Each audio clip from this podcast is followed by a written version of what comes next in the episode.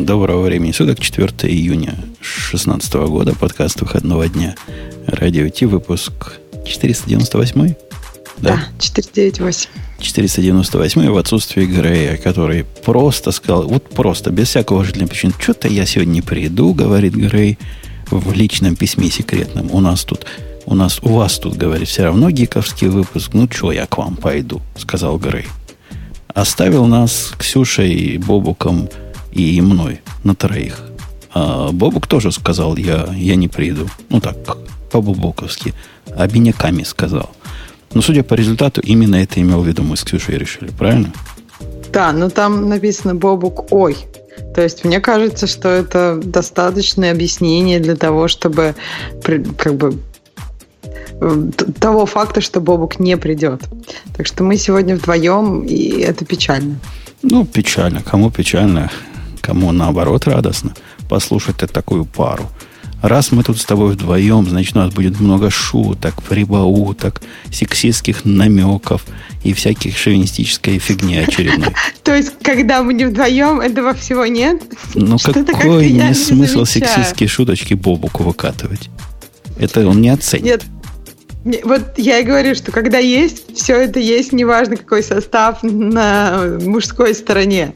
Поэтому, я, ну, в общем, если этого будет еще больше, то, ну, наоборот, общем, будет интересно. Держать, главное держать себя в рамках, да, то есть совсем не уходить в сексизм и возвращаться к реактивному и функциональному пока мы не перешли к реактивному, функциональному и прочему гипер, там какой-то гиперлуп еще представили гиперлупом давайте наш DigitalOcean скажет свое веское слово, которое он говорит всегда после определенной задержки. Вот сейчас.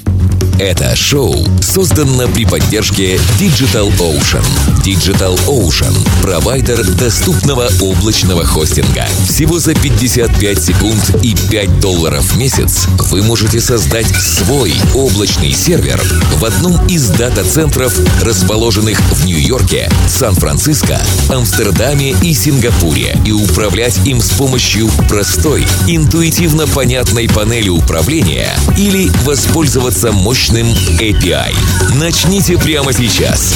Введите промокод радиодефис при регистрации и получите 10 долларов бонуса на аккаунт. Чего, кому-то не слышно было? Почему это молчание? Должно было играть. Я слышал, значит, и вы слышали. Не, не выдумывайте басни. И если кому-то на бис Я хочется... Слышала и, да, DigitalOcean еще хотите на бис, тогда, тогда мы вам включим. И правильно пишу, устарело. Устарело. Сейчас во Франкфуртах и Мумбаях. Не в, не в Мумбаях, по-моему, в Банглорах, нет? Где-то, где-то там у них. Э, в, тех, в тех краях вроде бы открылось. Э, окей. Давайте, давайте, давайте поговорим о наших э, скорбных гиковских. Почему они скорбные, Ксюша? Ты глядела на тему? Они какие-то такие, что вот сказать... Да, скорбные. Сказать, вот эта тема вот выпуска, а все вокруг мы нее построим, невозможно. Нету одной темы такой. Какие-то они все такие мелкопроходные. Но в том числе и набрасывабельно дружественные. То есть в каждой почти теме можно на вентилятор ого набросить. Давай набросим на первую.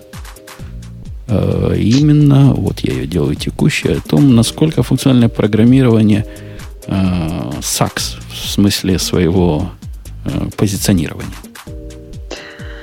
Тема очень странная, потому что мне показалось странным, что автор пишет мне кажется, нужно маркетировать продукты. О, ужас! Вау! Никто об этом не знал, никого эта идея, никому эта идея никогда не приходила в голову, что все в мире нужно маркетировать. Как минимум нужно нести информацию о том, что вот этот вот предмет существует в мире и его достоинство. Тоже как бы очень внезапная мысль. Зачем рассказывать кому-то кому о достоинствах какого-то какой-то идеи. То есть идея есть, все сами поймут достоинство. Это, это так я, кажется конечно... со стороны.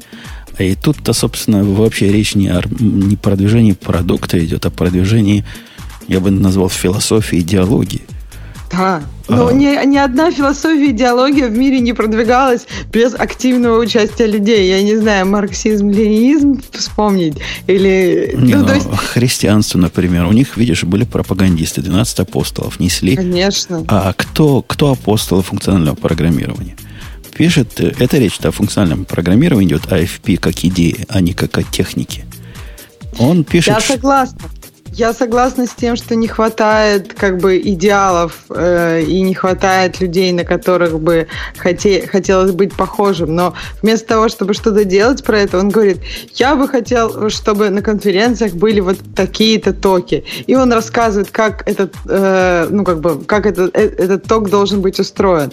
Но я думаю, что большинство людей, которые хоть когда-то были на конференциях, более-менее понимают, как хороший ток устроен, что нужно показывать на примерах, и я была на конференциях, которые показывают это на примерах. И самое интересное, я была на конференциях, которые показывают на примерах, что функциональное программирование это не всегда хорошо.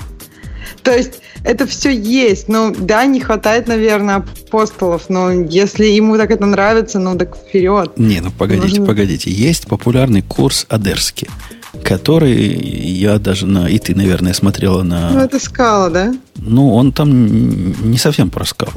Он, по-моему, типичный пример, как эти вещи делать неправильно. Как вот эти вещи делают неправильно. У него там курс лекций. Он рассказывает о функциональном программировании в принципе, почему оно... Он не говорит, почему оно хорошо, зачем оно надо и почему именно так надо делать, выкручивая себе руки, а не привычным большинству народу образом. И в нем есть вот эта академичность, о которой Сантос Кумар ругается – а наш модит 34 говорит смешно, значит, ему или забавно, а мило. Ин, индуса, который функциональное программирование читает. Ну да, если честно, меня была такая же... Да, так нельзя, да. Ужасный шовинизм. Во-первых, среди индусов есть дофига хороших программистов. То, что их вообще много программистов, ну, ну, это, это тоже такая же глупость, как сказать, что все русские это крутые программисты. Сказать, что все индусы это вот э, ну, работники думаю, что... станка всем понравится, что все русские крутые программисты. Я думаю, это то же самое, что сказать все русские алкоголики. То есть вот, я думаю, эта мысль никому не нравится, но мне, она действительно симметрично мыслит, что все индусы плохие программисты. Поэтому э, по поводу... Э, э, а, про Адерского. Я, про Адер... э, ну, тебе, тебе, тебе показался его курс... курс... Подожди, ты смотрел его курс? Я начала смотреть его курс. Мне он, его курс, он, если честно, не очень понравился. Он же скучный и нудный. Да. Местами он ну, просто разжевывает понятно. Местами он темы, которые кажутся более сложной для разжевывания, просто упускает. я бы такой курс своему э, программисту, с которым тут истории про программиста я рассказываю, не рекомендовал бы. Да, я согласна, но мне кажется, вообще начинать... Э, мне очень понравился курс на курсере, который э, Programming Languages из UW, из University of Washington. Там просто примеры когда ты одно и то же реализуешь в функциональном стиле и реализуешь в императивном стиле. И ты видишь разницу, и ты видишь плюсы, и ты видишь, э, ну, то есть, если у тебя есть, например, задача дальше, если у тебя проект развивается вот в таком ключе, то тебе удобнее писать в функциональном стиле, кроме там остальных плюсов. Ну, то есть, э, по-моему, здорово, когда ты можешь видеть э, оба стиля и обе парадигмы и попробовать их на каком-то конкретном примере и понять, что ложится хорошо в одну и в другую философию. То есть вот этот курс, мне кажется, гораздо больше подходит к тем, кто хотят ну, понять и попробовать это на своем опыте. А потом уже можно глубже отправляться в функциональное программирование, если заинтересовало. И его основная идея о том, вот о чем он, собственно, тут наезжает. Он говорит, э, автор статьи, в общем, справедливо говорит, что в мире параллельного э, существования нам с тобой, где Руби с рельсами, там вот этот чувак DHH, знаешь, DHH, чувак да, такой есть. Да он, он, он, он там со всеми спорит. И несет свое прямо вот упорно. Была там целая серия споров, мы их обсуждали, по-моему, когда он спорил с, с Беком и с Фаулером, да? Это ж он был. Рассказывал им, какие они чудилы мудрые. И TDD это полный отстой. Достойный спор у них получился. Просто прямо хоть в подкаст зови. Мне кажется, что это не проблема только функционального программирования. Если мы, например, сейчас возьмем функциональное программирование и там, не знаю, а, императивное или там объектно-ориентированное, я не уверена, что есть а, какие-то, ну, тоже продвигатели там. То есть, мне кажется, философия, ну, то есть чаще продвигаются какие-то конкретные технологии, и они вместе с идеологией. Ну, то есть вот этот э, DHH, он продвигает рельсы. И как бы вот в ключе рельсов у него есть идеология.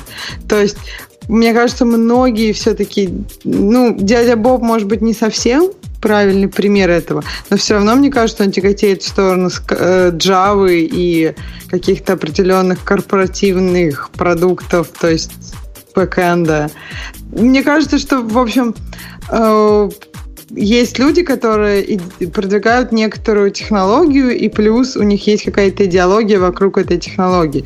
Те, кто продвигает просто философию программирования, таких не очень много. Ну, не скажи, не скажи. Например, пойди к э, вот этим, к фанатикам Go. Они ведь продвигают не, не язык. Там продвигать-то нечего. Они продвигают идеологию. И делают это активно не, не с, с не меньшей чудовищностью, чем DHH. Вот просто куда ни кинешь камень, какой-нибудь идеолог Go э, продвигает его идеологию. Пойди, ну, ты уже ты слишком молодая для этого. Но если в, они... те годы, когда вот C++ был вот, вот тем новым, куда надо было переходить, не, были разные идеологи, совершенно в разные стороны продвигали. И тогда, может, интернета не было, уже все это посмотрели. Но были серьезные. Теперь про, про функциональное программирование. Когда вышла недофункциональная, но хотя бы частично такая семифункциональная Java 8, был некий всплеск. Некий всплеск. Люди на конференциях рассказывали, как вот э, там лямбды устроены, как там это делать, как там делать стримы, как там мапить внутри. И пока это была новинка, об этом говорили, а, а все, затихло. Тихо тихо на этом, на этом поле. Вот, и как вот те индусы, которых же, нет, не любят наши не согласна, слушатели, что... пишут на, на Java 5, писали на Java 5 с какого-то там лохматого 2000 какого-то года, так и сейчас пишут. Не донесли. Смотри, ты сейчас о чем говоришь? Ты говоришь, э, э, что э, вот в Java комьюнити ты сейчас говоришь не о том, что вообще функционального программирования нет идеолога. Ты сейчас говоришь, что в Java комьюнити функционального программирования нет идеолога. Ну вот, например, товарищ, который Скала, ну тот же Адерский, ну то есть ты его не можешь назвать идеологом? Функционального программирования. Так он неправильный идеолог. Он прям чувак хороший. Я его уважаю. Но в смысле идеологии, вот, вот продвижения этого всего движения на рынок, он не очень хорошую работу выполняет. Потому что несет от э, его высокомерного академизма за версту. Вот таким. Вот мы тут делаем вот так, а то, что мы тут делаем, в реальной мире фиг его знает, насколько это приложить. Можно такой вывод легко сделать. И, в общем, он будет даже обоснованный. А вот вспомнить кого-то, кто продвигает хотя бы какие-то элементы функционального программирования в мейнстрим активно и показывает, вот это правильный способ. Вместо того, чтобы делать вот эти outer форы, делайте inner форы.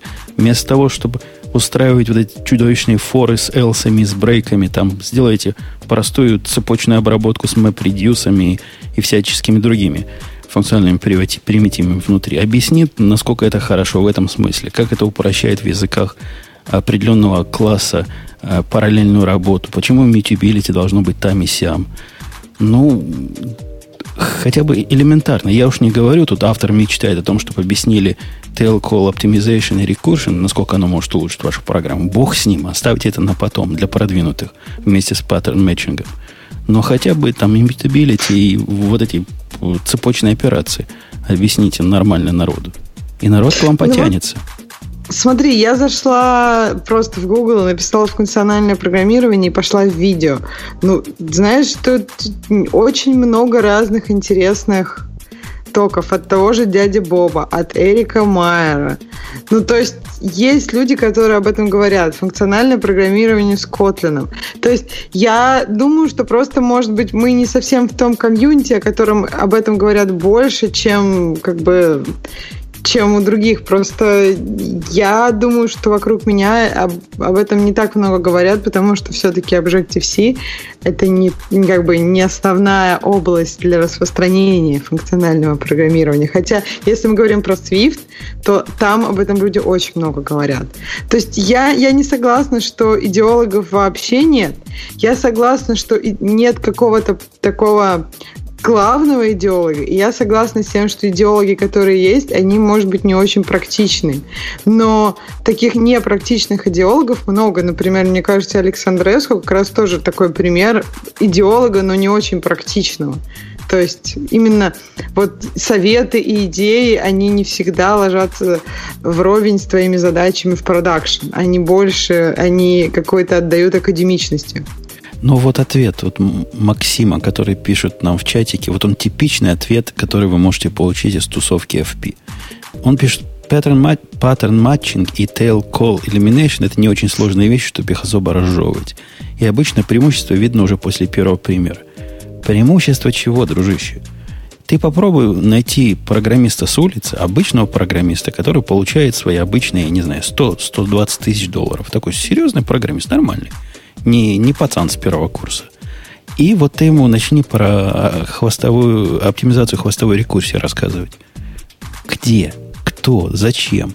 Зачем вообще рекурсия ему нужна? Ну да, он понимает, что рекурсию он может об, обходить деревья. Вот это все, для чего обычный программист, выпускник, э, не знаю, какого-то вуза, не особо престижного, который работает в индустрии последние 10 лет – вот это все, что он понимает про рекурсию. А тут ему про какую-то хвостовую оптимизацию. Чего? Слушай, меня просто пугает, какие, каких-то программистов видишь. Но просто, я не знаю, как бы, когда собеседуешь, например, людей. То есть, по-моему, ну, все-таки большинство про то, что такое рекурсия, знают. Плюсы и минусы ее знают. И мне кажется, про хвостовую оптимизацию, ну, я не думаю, что все могут объяснить это в деталях, может быть, ну, по крайней мере, идею и зачем она вообще нужна. Тоже... до того, как объяснять хвостовую оптимизацию, стоит объяснить, во-первых, зачем она нужна, а во-вторых, вообще, как э, те или иные обычные алгоритмы, которые им кажутся ну, просто прямыми и ровными, как железная дорога, и они их циклами насобачат, почему их лучше сделать и удобнее, и понятнее, и читабельнее сделать рекурсивным способом. Это, как сказать, Б, не сказав А. И вот это типичная их проблема. Вот это то, то, за что их ругают. Это некий академизм. Они предполагают от их аудитории какой-то готовности воспринимать вот это новое сакральное знание без объяснения деталей. Зачем им это знание надо? Что оно им принесет? Как По оно поменяет их жизнь к лучшему? Того, Извини, что перебила. По поводу, я просто все думаю, что ты сказал, лучше всегда э, использовать рекурсию и не насобачить этих циклов. Я не уверена, что я с ним согласна, потому что как раз если человек, который не понимает, как работает рекурсия, изменит твою функцию, ты можешь получить э, ситуацию, когда у тебя это не будет оптимизировано автоматически. И это будет проблемой. Ну, то есть у тебя будет переполнение стека. А если ты сделаешь это циклом, то мне кажется, что да, это будет сложнее понять, тут я согласна. Да смотря, смотря который... кому. Смотря кому сложнее. Вот этому Васе с улицы или индийским программистам, о которых тут тот же самый Максим говорит, что не встречал хороших и толковых, он не прав. А я встречал. Нет, может, он и прав, он не встречал. Я интервьюировал в Америке, наверное, ну, под сотни не скажу, но пять десятков человек у меня есть выборка. И среди них разные были. Индусы. Я двух индусов взял к себе в команду. Собственно, это двух индусов и араба. В общем, он такой интернациональчик.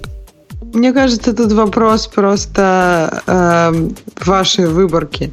Если у вас из 100 человек, который, с которыми вы общались, два были программиста индуса, и оба они были не очень. Я сейчас немножко преувеличиваю, но я имею в виду, что зависит от того просто действительно, какая у вас была выборка. Я абсолютно согласна с Женей, что есть очень толковые ребята, и ну, как бы у каждой, у каждой национальности есть свои особенности, но при этом у каждого человека есть возможность э, не впитывать какие-то моменты, которые тебе не нравятся в национальной культуре. Ну, например, я не алкоголик. я вообще практически не пью. Подожди, что подожди, дорогая. Первое дело, первое дело это признать. Ты должна сказать, я, я, я Ксюша, я алкоголик. Все тебя сразу, понимаешь? Так, а ты знаешь, как удивляются коллеги и там спрашивают вообще, а у тебя там высокая толерантность к алкоголю, а у меня очень невысокая, потому что я не пью. Ну как, ты же из Сибири, потому что ты русская, ты из Сибири, а в Сибири все бухают. И у них толеранс такой же, они с медведем на перегонке пьют, медведь раньше падает. Я из республики Коми. Ну вот, там, вот там медведи тоже. Там очень плохая у них толеранс, потому что, ну, вообще, на самом деле, на всей этой территории очень, как бы, не так давно начали пить по сравнению с другими территориями. Там не было алкоголя. Ну, в принципе, они его не знали, что это такое. И поэтому, ну, меня не беспокоит моя толеранс в принципе, потому что я не особо пью, и меня как бы это не очень волнует. Тебе, тебе в стартапах трудно, трудно придется. Это надо сильно пить? Ну, была недавно статья. Готовили мы признать, что у нас стартапы это рассадники алкоголизма. Там чувак вот серьезно рассказывает. Ну, он, он алкоголик, такой алкоголик, который не пьет. Там несколько лет уже.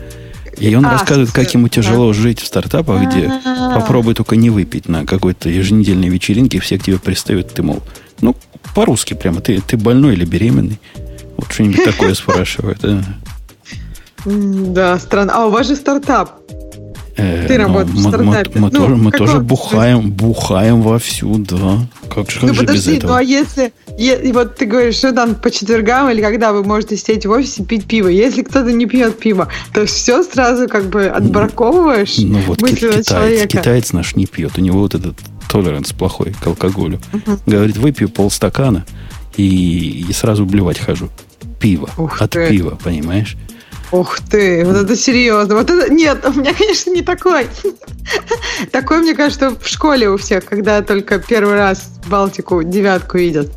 Но это про детство история. Ну, вот он тоже родом из детства, наш китаец.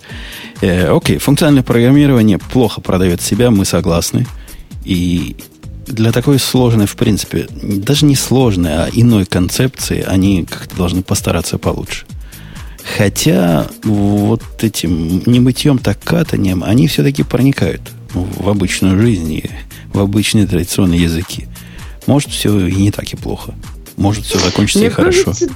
Да, если мы посмотрим разницу, ну, я не знаю, даже когда вы с Бобуком, например, начинали подкаст 10 лет назад, да, мне кажется, гораздо меньше разговоров было в те времена про функциональное программирование. То есть за последние пять лет количество разговоров про функциональное программирование, ну, изменилось просто очень сильно. То есть оно возросло, и теперь ну, очень много разговоров про это. То есть, если мы говорим про новые языки, сразу возникает вопрос, поддерживают они функциональное программирование или нет. Мне кажется, что они идут в правильном направлении. Для такой действительно немножко ну, совсем другой философии, как бы мне кажется, то, что сейчас делается, делается хорошо. Вопрос в том, что действительно функциональное программирование не всегда очень много практи как бы практической пользы для каждого программиста. То есть нужно как бы, в общем, этот вот процесс обучения сложный, а плюсы, которые ты получишь в каждодневной работе, кроме вот интереса и радости изучения, они не такие, может быть, глобальные, как вот эта вот кривая изучения. Не, не, плюсы глобальные, просто кривая, конечно, задранная. Да, э, вот Если ты трейдов. чувствуешь, чу, вот это надо чувствовать, потому что пояснить это э, поборники, как мы только что выяснили, не могут. Но если ты чувствуешь, это правильный способ развития то где-то через месяц вот заставляние себя, выворачивание рук, дорогие наши молодые программисты, вы такие не только почувствуете, но и поймете и убедитесь, что оно того стоило. Мой вам совет, осваивайте вот эти странные, странные техники. По поводу другой странной техники. Следующая наша тема о том, что реактивное программирование это, это наше все, спрашивает кто-то на дизоне. Ох, статья еще интереснее, чем предыдущая. В прошлой товарищ просто учил тех, кто выступает на конференциях, как делать хорошие выступления. А эта статья, эм, мне кажется, глобально, она про то, что эм, асинхронный ответ не всегда ну, даже не так, про то, что пользователю удобно взаимодействовать с синхронными процессами.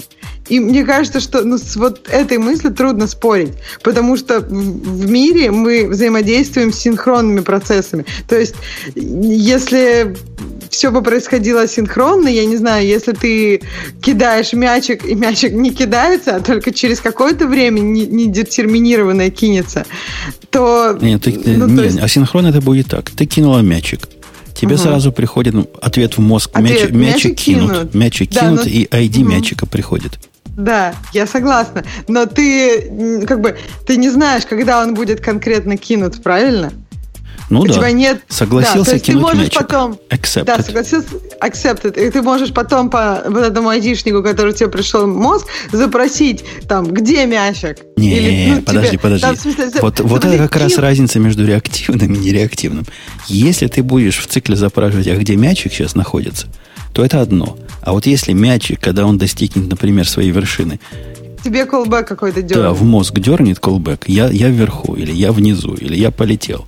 Или ускорение у меня поменялось. Теперь не, не G, а какой-то G плюс один. Вот это будет реактивное программирование. Ну, я просто как раз про то, что вот такая э, философия, она не то, что окружает нас, и для пользователей большинства систем гораздо понятнее, когда ты что-то сделал, кинул мячик, и все синхронно. То есть мячик кинул, и как бы ты видишь, что, ну, то есть тебе, по сути, твое зрение возвращает ответ, что мячик кинут, и ты в каждый момент времени, то есть все, мячик. И даже на самом деле получается, что когда синхронно, тебе как бы ты ждешь этого ответа, ты не можешь ничего делать. То есть ты кинул мячик, и вот как бы мячик кинут, и потом ты можешь что-то делать. Ну вот смотрите, дорогие слушатели и дорогая Ксюша, я сейчас как раз занимаюсь такой штукой, которая асинхронная и в принципе, наверное, кандидат, чтобы быть реактивной. Идея простая. У меня есть заказчик, ну, клиент, скажем, не заказчик, пока не заказчик, а клиент, мой китаец – который умеет в мой API за, запостить какой-то запрос. Запрос этот прямо дофига времени может занять. Минуту может работать. Прямо реальный запрос такой конкретный. С самого начала было понятно, что минуту ждать, пока придет ответ, это как-то не совсем наш путь. С одной стороны. С другой стороны, поскольку запросы такие медленные, по сути, но они просто их никто не ожидает, что они будут быстрее работать. Э, хорошо бы дать возможность им засобмитить много запросов, потом пойти по, покурить, покурить коньяк, а вернуться получить все ответы. Разумное предположение, правильно? Ничего я тут нового не придумываю, поэтому была идея в том, что он делает пост, получает accepted ID, а дальше, значит, по этому ID начинает как-то дергать и понимать, что происходит. На практике это не реактивное программирование, но, собственно, реактивного я не знаю, чего они в JavaScript называют реактивным программированием, то есть скрыть вот это все и из его ожидания вызвать callback, тогда это будет реактивно. Но я-то не могу его дернуть по, ну, по-честному, правильно? В ту сторону у меня хода нет, мне, я имею в виду серверу. Все, что я могу сделать, дать ему ID, дать возможность проверить, что происходит. А уж как он там это замаскирует на своей стороне, это это дело десятое. Так вот, и это я к чему? К тому, что даже вот эта, в общем, немудренная идея, она вызвала массу таких м- трудно ожидаемых проблем. Вот смотри, что мы сделали, Ксюша. Мы сделали вначале так. У меня было предположение, что он делает запрос, получает ID, а потом время от времени начинает проверять, готово, не готово. В этом уже начинается проблема. Догадываешься, какая? Как часто он проверяет? Ну, Или... она, она следствие того, как часто. Ну, я ему говорю, давай, давай будешь проверять. Я тут предполагаю, мой запрос на пару, пару минут бежит. Ну, проверяй раз там в 5 секунд, например, правильно? Угу, угу. А оказывается, не все запросы рождены одинаковыми. Есть такие, которые по жизни 500 миллисекунд работают. И чего угу. с ними делать? То есть мы фактически э, просто своей глупостью увеличиваем время обработки быстрого запроса до, в худшем случае, 5 секунд. Это не наш путь. Поэтому следующий шаг делается. Говорю я китайцу, чувак, завязывай с этим. Ты не можешь правильно проверить. Правильно ждать на твоей стороне ты не можешь. Поэтому сервер тебе будет ответ придерживать. И каждый твой запрос к серверу, готово, не готово, может долго блокировать тебя. Но ты со своей стороны должен уметь делать это в бэкграунде, ну там Angular, все дела. И ну, понятно, не то есть, зависать то есть в интерфейсе. запросы. Ну да, синхронные запросы, но не на главном трейде. Блокирующий запрос в, в бэкграунде, который подвесится на стороне сервера на какое-то разумное время в надежде, что сервер за это время получит ответ. Но видишь, хотя бы у тебя, ты бачишь эти запросы, то есть как бы такой наивный вариант, как делать. То есть все это делать в бэкграунде, но там запрос per тред, и в итоге, если у тебя много запросов, то у тебя куча тредов, что неэффективно. А у тебя по-другому, то есть ты отправляешь запрос, тебе возвращается айдишник, ну, то есть у тебя вот этот вот запрос тебя не блочит, но тебя блочит как... Ты как-то у нас пропало. Это, мне кажется, уже не, оно, не оно ну, вернулось. Конечно, как только приходит запрос, он кладется в какую-то очередь, ту или иную. Угу. Причем такая абстрактная очередь. Может быть, настоящая, чтобы разные вынимали, если хочется. А может быть и такая и локальная очередь, какой-нибудь channel там, например. И все это, конечно, можно контролировать. То есть количество воркеров, которые эти запросы вынимают из очереди, можно задавать. Количество параллелизма в каждом воркере – можно тоже задавать. В общем, можно гладко эту нагрузку регулировать на своей стороне и быть готовым к тому, чтобы не умереть. Хотя тут становится вопрос, вот у меня стал вопрос. А какая правильная стратегия должна быть, если в очереди слишком много? Что делать надо? Когда Но, в очереди слишком много запросов? Ну вот, допустим, кладут они в очередь. Кладут, кладут, кладут. Угу. Мои воркеры не успевают. Очередь, конечно, не безгранична. В какой-то момент они упрутся, и его сабмит в мою очередь просто заблочится. Ну, будет failed. Ну, то есть, как бы ему будет возвращаться, и, да. и по тайм-ауту будет fail. От этого вообще вопрос, а стоит ли вообще тут иметь очередь? Ну, то есть, кому хорошо от того, что я ставлю в очередь, которая черт знает когда выполнится? Может, ему просто сказать, сильно занят, и перенести на клиента эту ответственность засобмитить попозже – вот открытый вопрос. Я, я не уверен, как правильно здесь сделать. Пока у меня Мне вот кажется, классическая вопрос... очередь, которая ограничена размером относительно большим, и когда-нибудь оно выполнится. Смотри, тут, мне кажется, вопрос э, о том, сколько пользователь готов ждать. То есть, если пользователь готов ждать несколько часов, его это не блочит, то тогда я думаю, что нормально, когда у тебя большая очередь и немного запросов. Э, я думаю, можно, например, если ты хочешь мониторить свою систему, э, измерять какое-нибудь среднее время обработки запроса и понимать, ну, то есть, насколько эффективна твоя система в этом смысле. То есть, от того, как запрос был за, запущен, до того, как ответ был уже возвращен пользователю. Не, у них есть разные гитики для того, чтобы вот справиться с такими странными ситуациями, довольно странные. Например, есть такой паттерн у них э, у нас – общение меня, сервера, с их клиентом, например, предохранитель называется. Этот угу, предохранитель да, да. должен их отлупим давать в ситуации, когда он считает, что надо дать отлуп. Это может быть не только переполненная очередь. Ну, это чтобы каскадного фейла не было. Ну, то есть, что предохранители стоят, и они ограничивают э, какие ну, части системы от высокой нагрузки, когда высокая нагрузка – это причина фейла каких-то серверов, например, каких-то микросервисов. Мониторить размер очереди, динамически добавлять воркеры, в принципе, не самая лучшая идея. Я отвечаю на предположение э, Артура. По двум причинам. Во-первых, если вы можете без, динамической, без динамического распределения воркеров обойтись, лучше обойтись.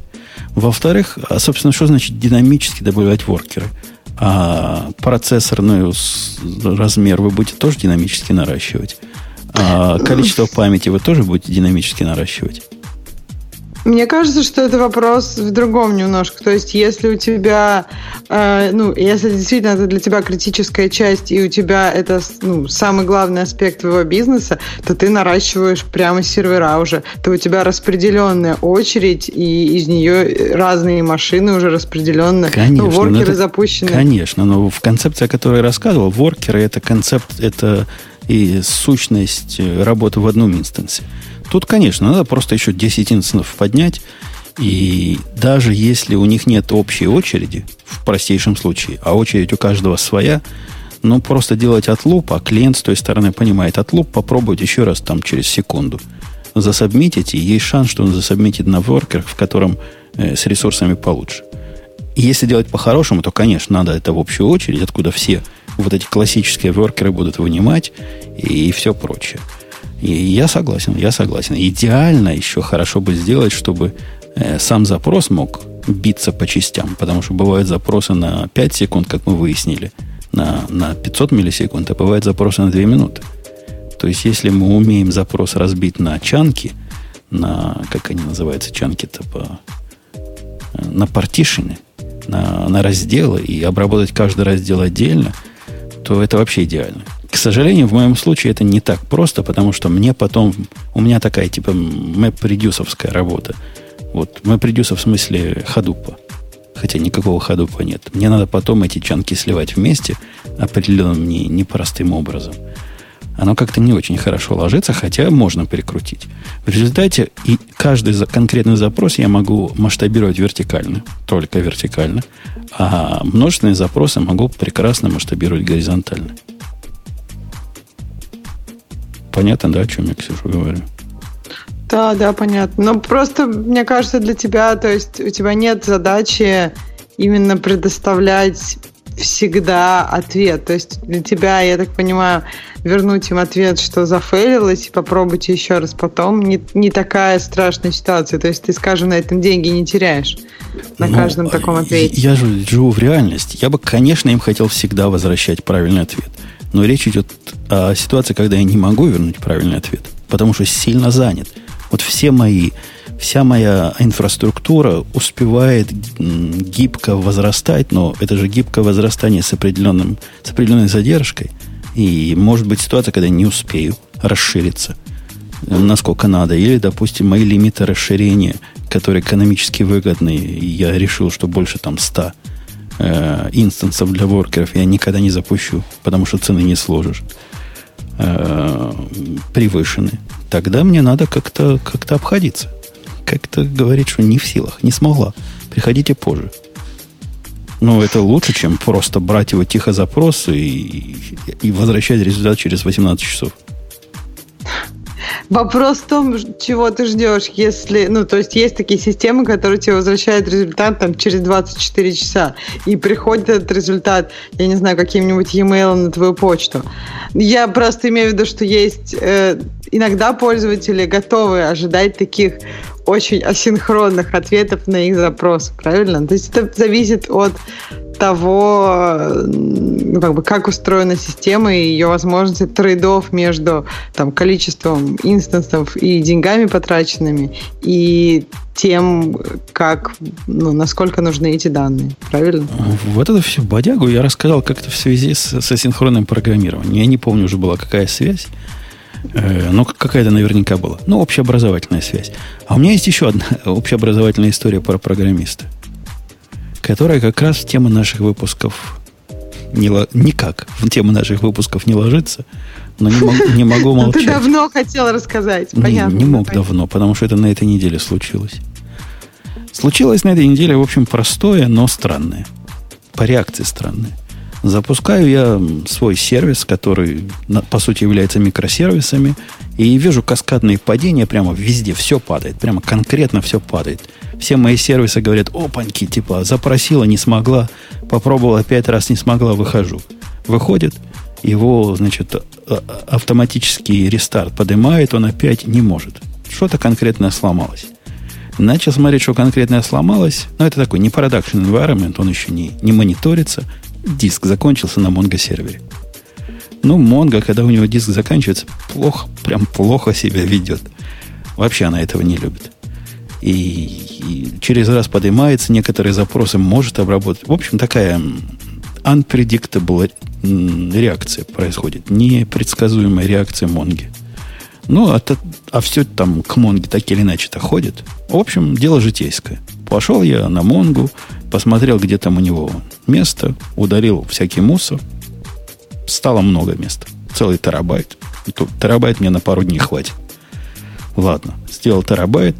Все мои сервисы, как красавцы, переподнялись сами по себе. Счастливо доложили мы, мы в порядке. А сервис нашего программиста, как возвращал мне 500 какую-то ошибку, типа internal error там произошел, так и возвращает. Ага, сказал я, ты говорю, чуваку я, что-то не то сделал. Ты, видимо, используешь какую-то сессию, которая у тебя там была старая, и не пытаешься создать. В общем, что-то не то ты с Mongo сделал. У меня было простое предположение. Мол, он не берет каждый раз, не делает каждый раз session copy, но это специфика MGO драйвера в Go, а использует одну и ту же сессию, которая сейчас уже инвалидна и не в силах. Смотрю код, нет, все правильно делает. Вот каждый раз берет, каждый раз лезет к Монге, и все в порядке. Вы не поверите, вы не поверите, чего там у него на самом деле было. А было у него не техническая проблема, а проблема в мозге. Я посмотрел на его ответ и говорю, смотри, у тебя же вот стек трейс, а в стек трейсе написано, что ты идешь к Монге, берешь результат и возвращаешь мне там первую запись всегда. Прямо у него там взять из массива первую запись. Я его спрашиваю, чувак, ну у тебя ж тут как, как, как так можно делать? А вдруг Монго скажет, что нету первой записи, всего ноль записей. Или какая-то ошибка. Ты, во-первых, на ошибку не проверяешь, а во-вторых, из ответа берешь просто первую запись без всякой проверки на длину. Ответ его был поразительный. Ксюша, догадайся, какой ответ был от моего программиста? Я вообще не могу представить его, потому что, э, ну, как в языках, в которых я работаю, если там ноль записей, то у тебя будет crash. Поэтому ну, а у него и был crash, у него, у него panic и был, да, у него прямо handler выдавал panic, от этого все и не работает. А, он, ну, говорит, окей. он говорит, ответ этот никогда, никогда не может вернуть э, чего-нибудь, в чем меньше одной записи. Это by design. Я говорю, как? Как by design? Мы видим, что он ничего не вернул прямо сейчас. Говорит, ну это же Монго виноват. То есть идеология людей, простых программистов, с которыми мы с тобой, Ксюша, встречаемся время от времени, в том, что в мире все идеально. И Монго, которая должна вернуть на запрос больше, чем одну запись, всегда таки вернет. И никакое чудило мудр не залезет в нее и не удалит, например, эту коллекцию. Или какой-нибудь другой чудило не вырвет провод. Нет. В этом мире все монги всегда работают и всегда возвращают угу. задуманное количество записей. А сколько лет опыта у твоего программиста? Да дофига. Он, он возрастом между тобой и мной. Мне просто кажется, что вот этот момент как раз с опытом приходит. Только когда ты начинаешь программировать и пишешь Hello World, он у тебя работает как ожидается. И это, то есть, ты делаешь что-то, и оно работает как ожидается. А чем сложнее проблемы ты начинаешь, э, ну, чем с более сложными проблемами ты начинаешь разбираться, ты понимаешь, что не все так детерминировано в мире. Есть, чем более у тебя как бы сложно связана начинает быть система, которую ты, над которой ты работаешь, работаешь, тем больше ты понимаешь, что с, с точек отказа множество. И как бы задача написать ну, достаточно такой я не знаю, как solid, ну, то есть твердый такой цельный, цельный код, чтобы, с одной стороны, ты не хочешь все-таки делать каких-то глупых проверок и из своего кода делать, ну, где 90% времени он что-то проверяет и 10% времени что-то делает, это, это плохо. Но, с другой стороны, ты не хочешь, э, ну, чтобы любая ситуация, любая ошибка, которую ты можешь получить, должна быть легко диагностирована редактируемо. То есть у тебя должны быть, где надо, ассерты, должно быть адекватное поведение в логах, чтобы тебе не нужно было гадать, почему вот этот сервис не поднимается или еще какая-то там фича не работает. Ну вот два комментария в чатике, как раз вот как мы с ним, с моими программистами общались. Э, Артур написал, так все равно будет падать, данных-то нужных нет, пишет он. И это корневое, корневое заблуждение. Есть, дорогой Артур, контролируемое падение, а есть неконтролируемое. В его ситуации произошел какой-то паник в хендре. Никто не знает, какие результаты это вызвало, но судя по тому, что потом мы к Монге не смогли переконнектиться, самые, самые грустные. Неожид, неожиданные ожидания произошли. С другой же стороны, если бы он правильно обработал код ошибки, то есть Монго ему сказал, я не в силах, я не смогла – вообще connection broken, типа connection timeout. Фиг его знает, что она ему сказала. И он бы на это что-то сделал, и это другой вопрос, что можно в этой ситуации сделать. То ситуация была бы руководимая нами. И мы бы этот процесс не наблюдали со стороны, не чесали э, лысину, а мы бы, собственно, рулили этим процессом. И он меня тут же спросил, а, шо ж, а как же правильно быть? Как правильно быть, Ксюша? Вот ты понял, Монго не в силах. Что мы можем сделать в этой ситуации? Потому что, mm-hmm. что он, то, что он делает в этой ситуации, это интересно. Он берет, смотрит, он не проверяет куда ошибки. Вообще. То есть, ну, у него же Монго не может ошибаться. Но он проверяет, он проверяет, э, если э, объект, который вернулся пустой, так он делает э, нил массив. То есть он сам себе в ногу выстреливает. Он как бы понимает, что что-то может пойти не так. И он в виде значения возвращает нил. Ну, такой хороший паттерн. А потом сам по этому нилу пытается брать первый элемент. Ну, да, это, конечно, сурово. Комбинация некоторых эм, антипаттернов одновременно. Я ему ответил на это так. Есть два способа в твоей ситуации обойтись.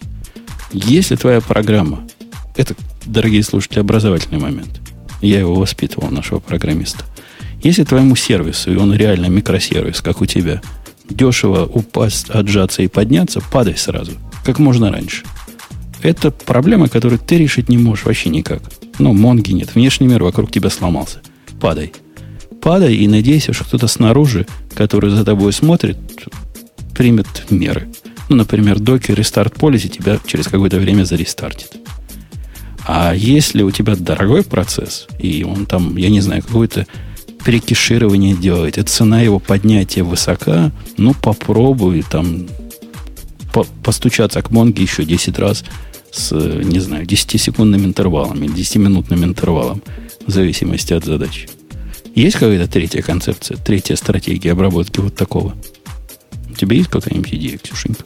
да мне кажется, что ты все перечислил. Ну, то есть, это просто два подхода. Либо ты падаешь, если у тебя, если это недорого и никаких данных в этом плане нету, либо ты просто ж, продолжаешь жить и стучаться к Монге. Там. А вот Артур, ну, есть... Артур красавец. Он просто типичные доводы моего программиста приводит. Говорит, отправить письмо, что Монго упала. Нет. Вот тут как раз мы в другую проблему, в разделение концернов. Как они по-русски называют? Ну, как бы... Э, не должна, не должна, ну, проблем. Не должна ваша программа писать письма о том, что Монго упала. Это... Потому что она не знает, Монго или не Монго. В... Может быть, какая-то проблема в середине, на самом Во-первых, деле. Во-первых, эта сеть упала. Во-вторых, не, да. не ее собачье дело докладывать о том, что что-то упало. Для этого специально, специально обученная программа да, есть. у нее знаний даже не хватает, чтобы определить ну, правильно, со стопроцентной уверенностью, что именно упало. Просто она знает, что вот один из запросов возвращает ей ошибку. И как именно... То есть у нее может быть знания эти, но мне кажется, они совершенно не необходимы. Это не ее респонсабильность ответственность. Конечно. Это вообще сложно, сложно понять, глядя так на Монгу, строго говоря, упала она или нет. Э, особенно со стороны клиента. То есть то, что ты в Монгу не видишь, это одно. А упала ли она или не упала, это вопрос более сложного мониторинга. Возвращать левые данные по умолчанию, это, ну, такая, наверное, имеет право на жизнь стратегии. Но в смысле вы... левые данные? Ну, пустой массив? Например, есть... пустой массив. Это mm тоже был один из... Это тот же самый, кто ответы моего программиста? Нет, это другой. Он тоже предлагал. Говорит, а давай я тебе пустой лист верну в этом случае. Я говорю, стоп, стоп, стоп, стоп. Да, давай разберемся, что означает пустой лист. Вот с точки зрения бизнеса. С точки зрения бизнеса, это запрос, чтобы вы понимали, дорогие мои, верни мне все ценные бумаги, которые составляют тот или иной индекс. То есть я ему говорю, дай мне NASDAQ 100. Я в ответ ожидаю ну, плюс-минус 100 бумаг получить в ответ. 100 э, стоков, 100 символов. Или прошу там какой-нибудь, не знаю, S&P 100. Тоже ожидаю в ответ. А вот что означает, когда он вернул пустой лист? Вот как это понять клиенту? Задал я вопрос своему программисту. Как это перевести? Пустой лист это что? Это я запросил неправильный индекс. Или вдруг в мире чего-то поменялось, и NASDAQ 100 теперь не 100 символов, а 0 символов. Это очень и очень стрёмная идея. Переносить на меня, то есть на пользователя твоего сервиса, э, решение о том, как трактовать те или иные ответы. Если это ошибка, это должна быть ошибка. А если это ответ, это должен быть ответ. Вот и двух мнений здесь быть не может. Ну, то есть просто как бы вполне валидная ситуация, когда у вас пустой массив, это а, как бы один из множества ответов. Если Конечно, мы не говорим про если кто-то а спросит, а просто да, если там, кто-то дать спросит, все пакеты, куда эта бумага, например, куда, в которых есть эта бумага, и да вы нет, возвращаете нет таких там. Даже пакетов. проще, даже проще. Если кто-то спрашивает, допустим, индекс именем, который не существует на рынке, или пропал с рынка. Там NASDAQ 101 какой-нибудь спрашивает. Ответ пустой лист вполне реален. В этом ничего плохого нет. То есть тут наш контракт понятен. Я запросил неправильное. Мне можно либо прислать bad request обратно, как бы один вариант, либо прислать пустой лист. В общем, это аналогия. Но когда я валидное запрашиваю, мне приходит пустой назад, что это значит? Это вообще что значит? Как я могу понять, с моей, с моей клиентовской точки зрения, это вообще о чем было? Согласны? Я ведь прав, а он не рубит. И я не смог ему... В общем, я пытался ему доказать, что стратегии такие разные бывают, и надо ошибки обрабатывать. Объяснить я ему не смог. Убедить я его не смог. Я его, конечно, заставил. Подожди, так, а он считал, какой вариант правильный? Он просто хотел тебе возвращать пустой.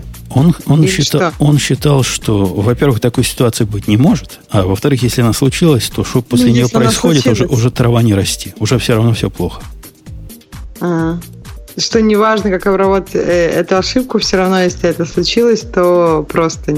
Конечно. Знаешь, тут еще и, что идея, может быть? Идея о том, что проблема? возвращать коды ошибок, это я отвечаю на комментарий Евгения, которая нам всем с вами, дорогие слушатели, кажется разумной, он мне написал так, говорит, я ему говорю, ну смотри, когда ты запрашиваешь э, э, чего-то, что вернет объект, он меня спросил, говорит, есть же какая-то несимметричность.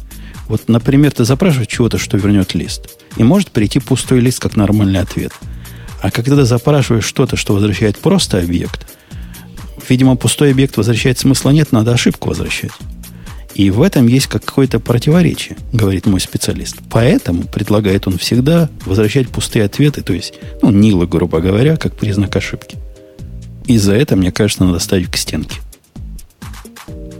При Мне этом он написал, кажется, что, что некоторые... Нил это не, как бы не индикация ошибки. Нил, так же как пустой массив, может быть иногда валидным ответом. Индикация ошибки, ну то есть можно это возвращать... Ошибка. Да, то есть это ошибка. Можно возвращать там один объект, если ты хочешь. Там может быть либо nil, ну там either monad, либо nil, э, ну в смысле либо объект, либо ошибка. То есть, ну, это уже другой момент. Но, ну да, но бы... тогда наш контракт с ним, наш протокол с ним, наш JSON, грубо говоря, который он возвращает, должен содержать э, какую-то индикацию. И ошибка да, это или не ошибка. Это? Внутрь конечно. можно засунуть, конечно, код ошибки. Никакой проблемы нет. Но есть более прямые способы. Можно просто код ошибки вернуть, и не надо всем этим заморачиваться. Можно, да. Он мне в ответ на это такое странное еще сказал, говорит, некоторые, говорит, он предпочитают э, возвращать в этом случае нилы или пустые объекты, а некоторые, как ты, ошибки. Ну, вы догадываетесь, какой мой нервный ответ был уже. В этот момент он меня уже конкретно достал. Я ему написал так, говорю, некоторые, они просто идиоты которые пытаются вернуть Нилы в виде ошибки. Ну, это прям очень такой харасмент, мне кажется. Некоторые просто идиоты. Ну, я не знаю. Классный ответ. А что он ответил? Ну, Пошел думать. Промолчал. Пошел думать и сделал, как я велел.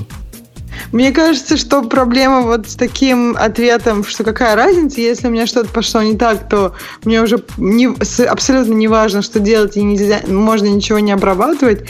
Мне не нравится тем, что это может довести до того, что мы пользовательские данные закараптим. То есть, если нам абсолютно не важно, что делать, когда у нас что-то пошло не так, как мы ожидаем от внешнего мира, ну, какая разница? Ну да, мы что-то тут не туда записали, и что?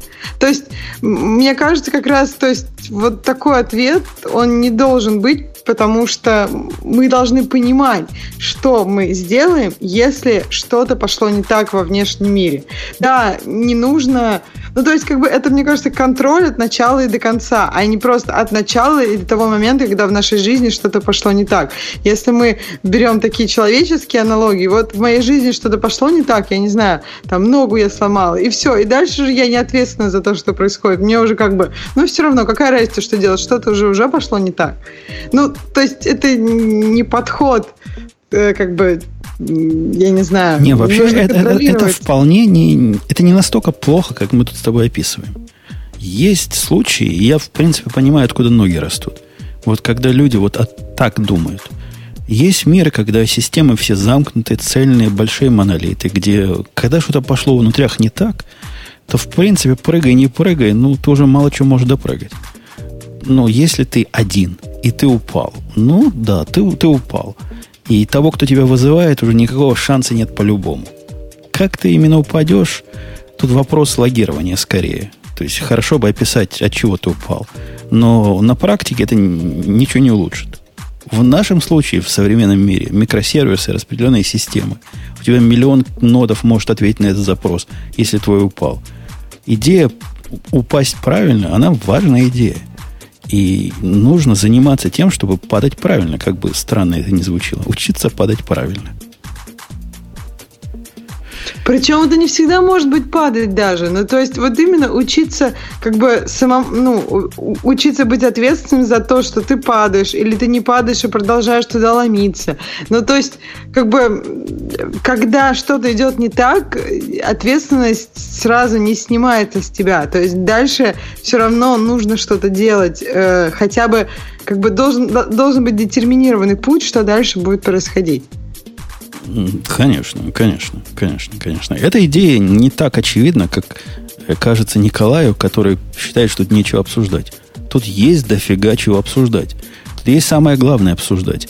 Вот эту идею, больную и неправильную идею о том, что все в мире работает, как вы предполагаете, и контракт это святое, если ты ожидаешь от чего-то внешнего, неважно, Монго или не Монго, адекватного ответа, а ответ не пришел, это не твоя проблема – вот эту идею надо выбивать, не знаю, тапками с головы. Вот как я собаку учу, брать тапок и выбивать, пока она не перестанет кошку за ухо гонять. Что, гоняет кошку за ухо? Она ее берет за ухо и по полу таскает. Она же маленькая. Кто маленькая? Собака. Ты, ты бы видел, это такое зверино уже выросло. Ты что, какое маленькое? А если она пасть пошире откроет, она целиком эту кошку засунет. Да ладно, а как, как кошка на это реагирует? Ну, кошке, в принципе, нравится, пока она не начинает уж совсем агрессивно. Нравится? Она любит, как, как говорит мальчик, наша кошка любит пожестче. Так у вас же две, обе любят пожестче. Э, нет, та ее мордой по морде лапой бьет. Прям не позволяет А-а-а. вот этих инсинуаций. А, а маленькая, беленькая, такая ляжет, вон, таскай меня за ухо. Грызи меня, собачка. Так а почему ты ругаешь собаку тогда, если у них симбиоз? Э, ну, в определенный момент кошка, когда ее берут за ухо и тащат по всему дому, как-то ей перестает нравиться. Она уже хочет прекратить этот процесс межвидовой любви. А, попробуй его прекрати без внешнего участия. Тут опять же обработка ошибок, понимаешь? Надо контроли- контролированно падать. И я вот устраиваю нашей собаке контролированное падение. Максим спрашивает, не понимает, что значит пришел ответ от Монги, чего не ожидали. Монга прислала XML или YAML вместо Джейсона. Ну, во-первых, она бейсон присылает, а не Джейсон. Но это мелочи. Что значит не ожидать пустой результат? Это жесть какая-то. Ответов от Монги неправильных может быть дофига. Ты, дорогой, запрашиваешь Монгу, а у тебя э, нету Монги с точки зрения клиента. И, например, неправильный ответ, который клиент видит, это тайм-аут или IOF. Или, не знаю, итератор э, выеденный, больше из него не могу прочитать. Хотя хотелось бы что еще прочитать. Вариантов много. Так что вполне может прийти, несмотря на все ваши контракты, какой-то неправильный ответ от Монги. Окей. не так... Э, да нет, не так, так давно. Давным-давно. Это я к следующей теме перехожу. Давным-давно мы не видели ничего нового от, э, от Fog Greek Software. Fog Greek, помнишь такой? Там такой компанию, Ксюша, помнишь Greek? Бородатый где?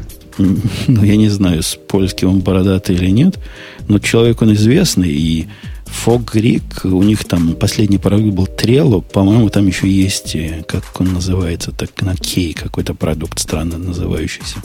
В общем, я никакими продуктами этой компании не пользуюсь, но знаю о том, что они есть, и даже видел живых людей, которые пользуются. Так вот, они выпустили новый продукт, после Trello прошло много, много лет, а вот теперь вышел HyperDev – HyperDev, который с польский обещает, что он поменяет вообще наш подход к программированию, к коллективному программированию и вообще к, к системе, как мы разрабатываем наши программы и наши микро и макросервисы. Я паузу дал, чтобы ты вступила. Ну. А, я, да, я просто сейчас пытаюсь разобраться. Я не успела, у меня не, ну, как бы, я не успела поиграться с этим продуктом, а ты успел поиграться? Но он же для меня... Во-первых, я их продуктами не пользуюсь. Вот этот кей uh-huh. с каким-то странным зверем на... Ну, подскажите, как называется кей? Кей, кей, кей. Какой-то кей... Ну, не помню. Такой зверь с носом у них там на, на иконке. Э, я вообще ничего не пользуюсь. Они мне все кажутся хищниками для чужих сделаны. И такой специальный mindset нужен, чтобы это все полюбить. Этот продукт еще более странный. В виде ну вот если к выводу переходить, это такой супер-супер-дупер PaaS. Это даже выше по уровню, чем PaaS, чем э, пас это, как переводится ППП? Проход? Нет, Я не ну, знаю. Пас, PAS. А, это, Платформа as a service, да. A service, yeah, это даже yeah. не платформа as a service, это, это какая-то, не знаю, result as a service они пытаются стеснять с себя ответственность и заботы обо всем. И если в пас ты, например, каким-то образом оформляешь свою компанию, чтобы засобмитить, и он там магически развертывается, но на своей стороне ты должен, собственно, программировать традиционным образом, здесь они снимают с тебя эту задачу. Говорят, заходи в наш, на наш сайтик, который HyperDev. Вот тебя такой примитивное ID есть. И на этом, в этом примитивном ID вообще нет никаких концепций версионирования, каких-то серверов, ничего этого нет. Тебе ничего не надо. Ты заходишь и пишешь. Пишешь в то место, в которое надо. Мы тебе сразу сгенерируем индекс HTML, ты его там поправь под свои нужды. У нас там какие-то сториджи где-то есть. Не твоя забота какие. Вот мы тебе покажем, как к ним коннектиться. Мы тут тебе и клиентскую сторону, и, и серверную сторону предоставляем. Ты серверную часть пишешь на, на ноде, причем понятно, на чем еще ты можешь писать. И прямо в этом ID и фигачишь все на свете. При этом можно фигачить все на свете с многих рук, то есть целая команда может фигачить, а они там уже за сценой как-то понимают, как это мерджить, как это сливать, в общем, тебе даже про слово, страшного слова гид знать не надо. Только save и run.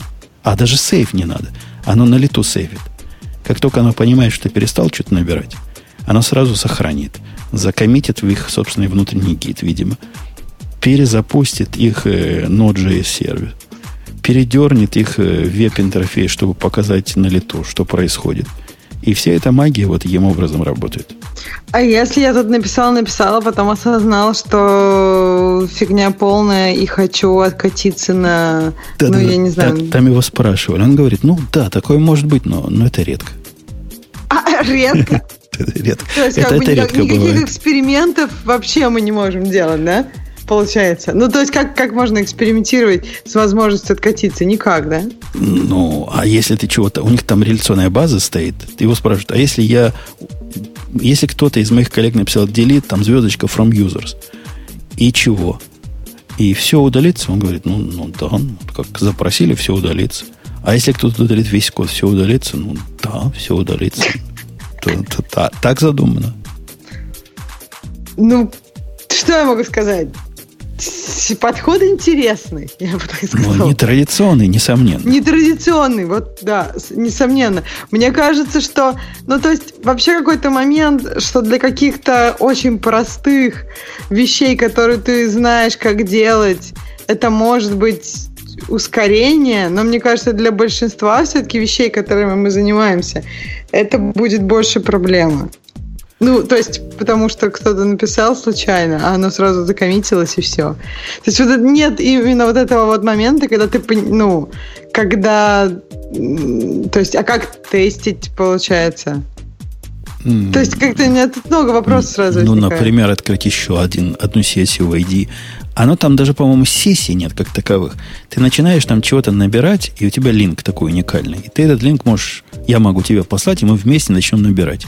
Но О. ничего нам не мешает. Это такой как бы playground продвинутый.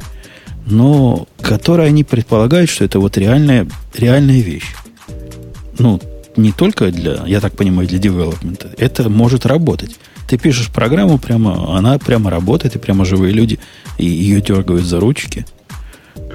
Ну, как playground может быть интересно. То есть тогда ты не разрабатываешь этот проект. То есть ты просто говоришь, там, мы с тобой договорились, пришли вот в этот проект, по- по- поколбасили, поколбасили, э, все, например, потом сохранили на GitHub. Но это просто прототип. Мы там пять таких понаделали, потом выбрали то, что мы хотим, и уже пошли на GitHub, и там разрабатываем в обычном смысле, когда продолжаем работу.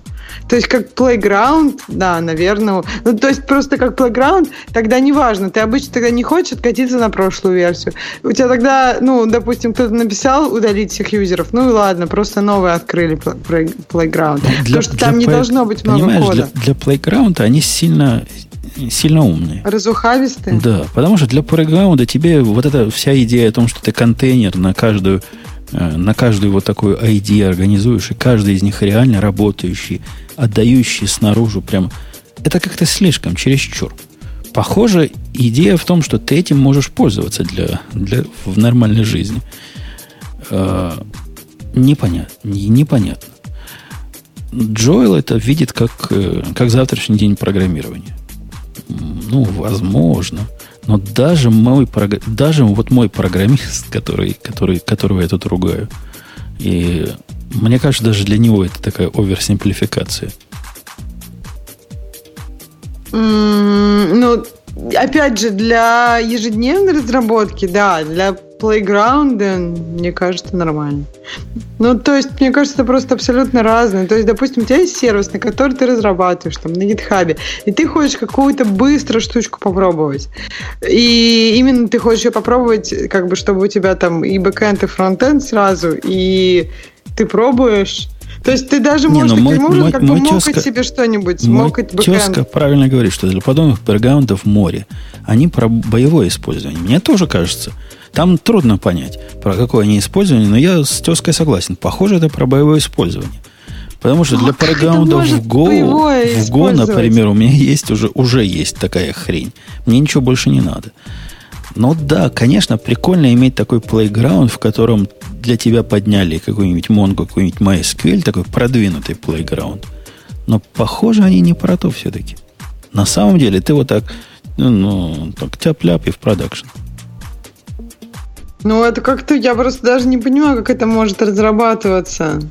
Ну как, вот я сейчас Ну. напишу, я выложил вот э, до, до нашего подкаста, до начала подкаста, пока тебя еще не было, выложил на, в наш чатик просто при- пример реальный, как это может быть.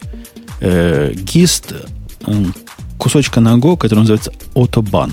Автобан. Для того, чтобы народ посмотрел, какое интервью сделал, сказал, где там чего я неправильно сделал. Для того, чтобы банить дебилов. Кусочек кода там на 80 строк буквально, включая комментарии.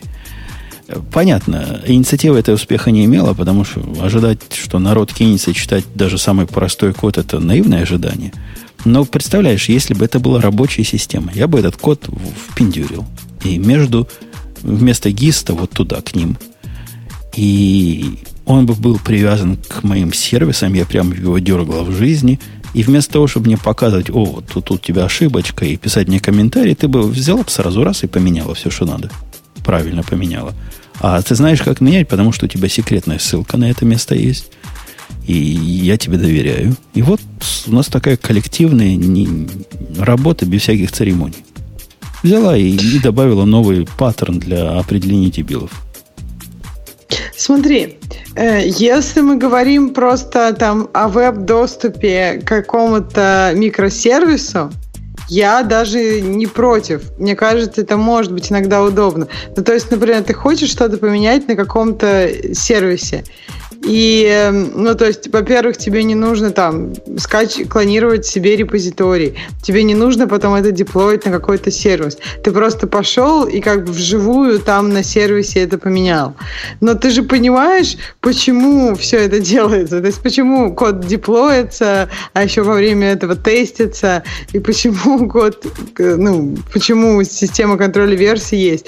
То есть, мне кажется, этот подход, он как бы, не знаю, отрицает все предыдущие наработки, зачем нам нужны все предыдущие стадии, и говорит, давайте делать все вживую.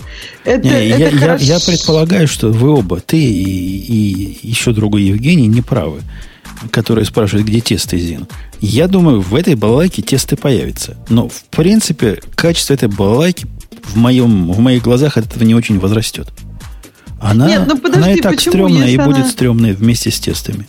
Нет, смотри, вот как раз мне кажется, что если разнести вот, вот эти вот события, когда ты что-то меняешь, и оно сразу уходит в production, то как бы безопасность этой балалайки возрастет. Но основной ее смысл ну, тогда... Погоди, в, ну хипстеры тогда плакать придет. будут. А как же ну, да. continuous deployment? Как же? Это ж фигак-фигаки в production. Ну как, как без этого можно сейчас быть? Нет, ну просто, а что, допустим, ты, ты меняешь что-то, и она запускает все тесты, и потом это деплоится. Ну, то есть, просто ты убираешь стадию системы контроля версий. Что тоже, ну, то есть, например, ты поменял, и у тебя тесты обвалились, а как тебе обратно-то откатить, если ты хочешь? Не, я, я тоже радикал, и экстремист, и прогрессивист в этом смысле. То, что я делаю, оно к этому концептуально близко, но не такое уже безумие. Что у меня происходит, я пишу, и все мои орлы пишут в каком-нибудь там бренче, например, develop или какие-нибудь фичи. Все это сливает develop. Как только они закоммитили develop, сразу CI все это прогонит, скажет ошибочки, не ошибочки. Ничего больше, кроме как прогонит и ошибочки не скажет. Когда все готово, они это, значит, мержат в мастер. Мастер это автоматически деплоит на тестируемые сервера. Оно ну, тоже у такое. У тебя вообще все без... Да, у тебя по сравнению с этой балалайкой, я просто Безопасность не знаю. на уровне. Да, у тебя вообще безопасность на, на самом высоком уровне. То есть это балалайка на все эти стадии, о которых ты говоришь, вот, то есть бра... она их, игнори... она, их игнори... она их игнорирует. Для нее они Абсолютно не существуют. Игнорирует. У тебя даже вообще, у тебя есть как бы мастер, в котором никто не ведет девелопмент на, живую. Это И даже круче, чем мастер. Это у меня, у меня, у меня есть третий этап, когда ты делаешь так в мастере, мастере. Mm-hmm. Это, это будет тогда релиз. И тогда это зальется mm-hmm. тагированная версия на боевые сервера. А здесь как бы ну это все, сразу, у сразу. Тебя просто, вообще, да, у тебя столько стадий, ты просто, я не знаю, супербезопасность. По, по сравнению, по сравнению с, с этим продуктом. Не, ну, несомненно, продукт странный. Может, мы какой-то целевой аудитории его не очень понимаем. Мне но... кажется, это все-таки playground. Это не для боевой разработки. Мне кажется, просто это playground, ну, более удобный playground. Сейчас у тебя есть там playground для Go, да? Да нет, они прямо тут вопрос есть. Вот вопросы, есть вопросы. Почему я должен верить твоему веб-сайту и размещать на твоем веб-сайте свой бизнес? Он пишет, потому что мы такие молодцы и мы все делаем правильно, у нас тут нот бежит, и у нас тут generic VM. Они это видят как продукт. как деплоймент такой живой, боевой деплоймент для того, чтобы живые люди этим пользовались. Не, это, это, настоя... это настоящий бред. Это не, не может, мы что-то, может, мы что-то не понимаем. Но я не могу поверить, как действительно можно в, я не знаю, по времена, когда уже, по-моему, я не знаю, только уже глупый не понимает, что система контроля версий и тесты — это неотъемлемая часть процесса, э, устроить такую балалайку, когда ты меняешь все на живую, и оно, во-первых, ни, никак не контролируется, э, как бы никак твои изменения не, нет никакой возможности их откатить, и э, все изменения сразу уходят в продакшн.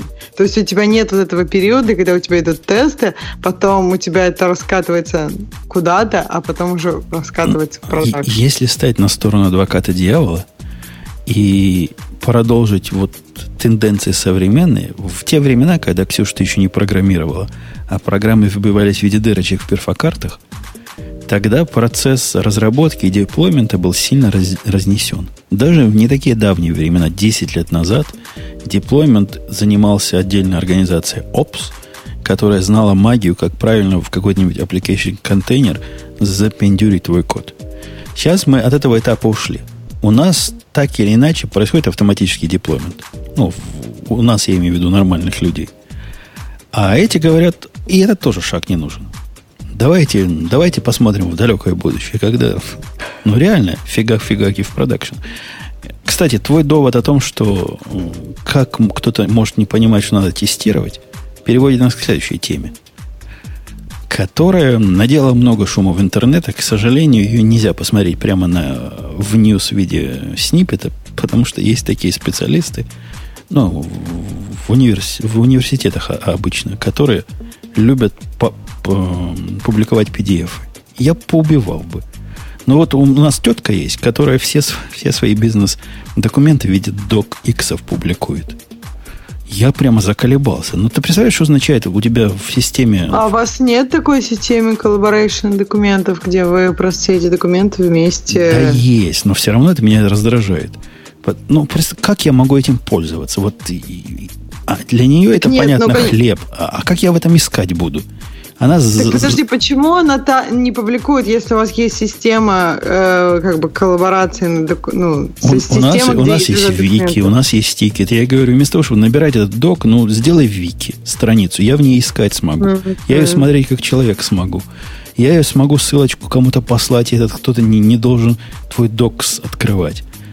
Ну, страшное дело. Но вот, бывают такие, которые PDF любят в интернет выкладывать. Один чувак выложил, ну, разухабистый конкретно. Я уверен, ты его не читал. Документ, почему большинство юнит-тестов это отстой. Там, по-моему, 14 страниц. А может даже больше. Ну, тут устанешь. И что 20... у него там эти 14 страницы? Он приводит примеры, когда плохой тест 21 страница в PDF.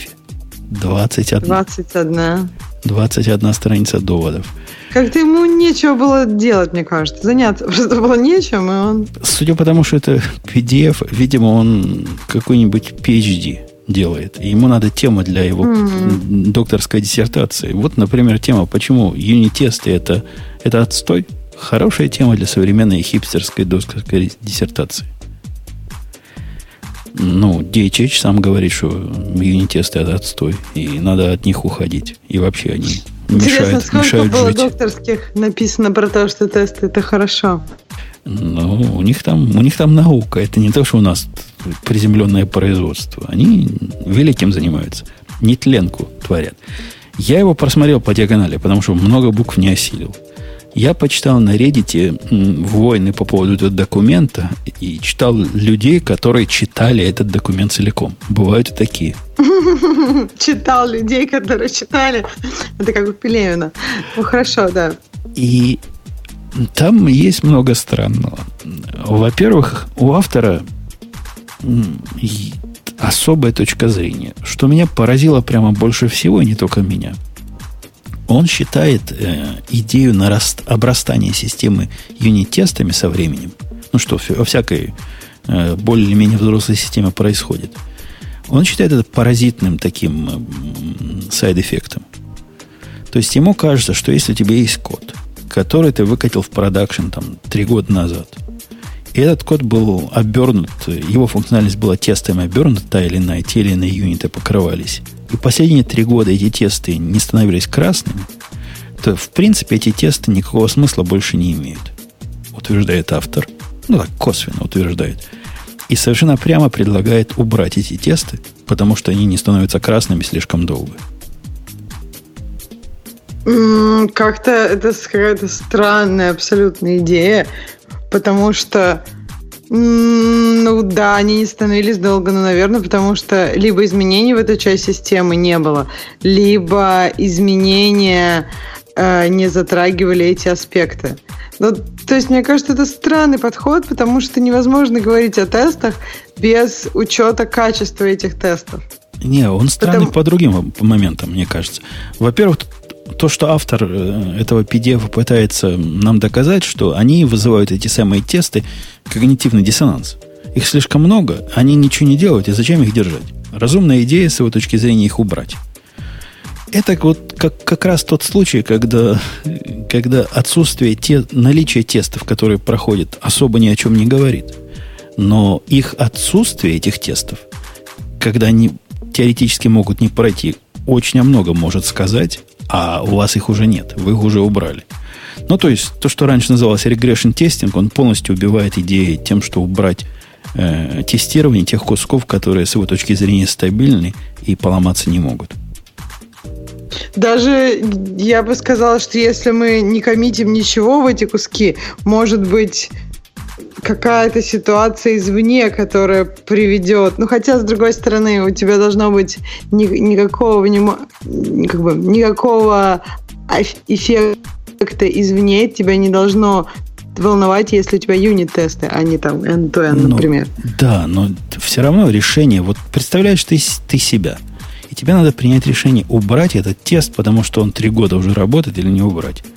Это какое-то стрёмное решение, это страшное решение – это означает, что ты на будущее, на будущее понимаешь, что никакие детали э, реализации или детали того, что ты тестируешь, никогда больше в будущем не поменяются.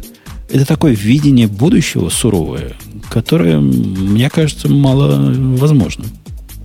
Мне кажется, что это вообще очень странно. Например, я помню ситуацию, когда был переход с 32-битных, ну, это конкретно на iOS, с 32-битных систем на 64-битные. И у тебя вполне на тот момент могли быть тесты, которые там у тебя отлично работали три года, пока у тебя этот код не менялся, а потом, ну, как бы, сама система, получается, изменилась, и мной, ну, как бы, тесты действительно в тот момент помогали найти какие-то моменты, которые было бы трудно найти иначе.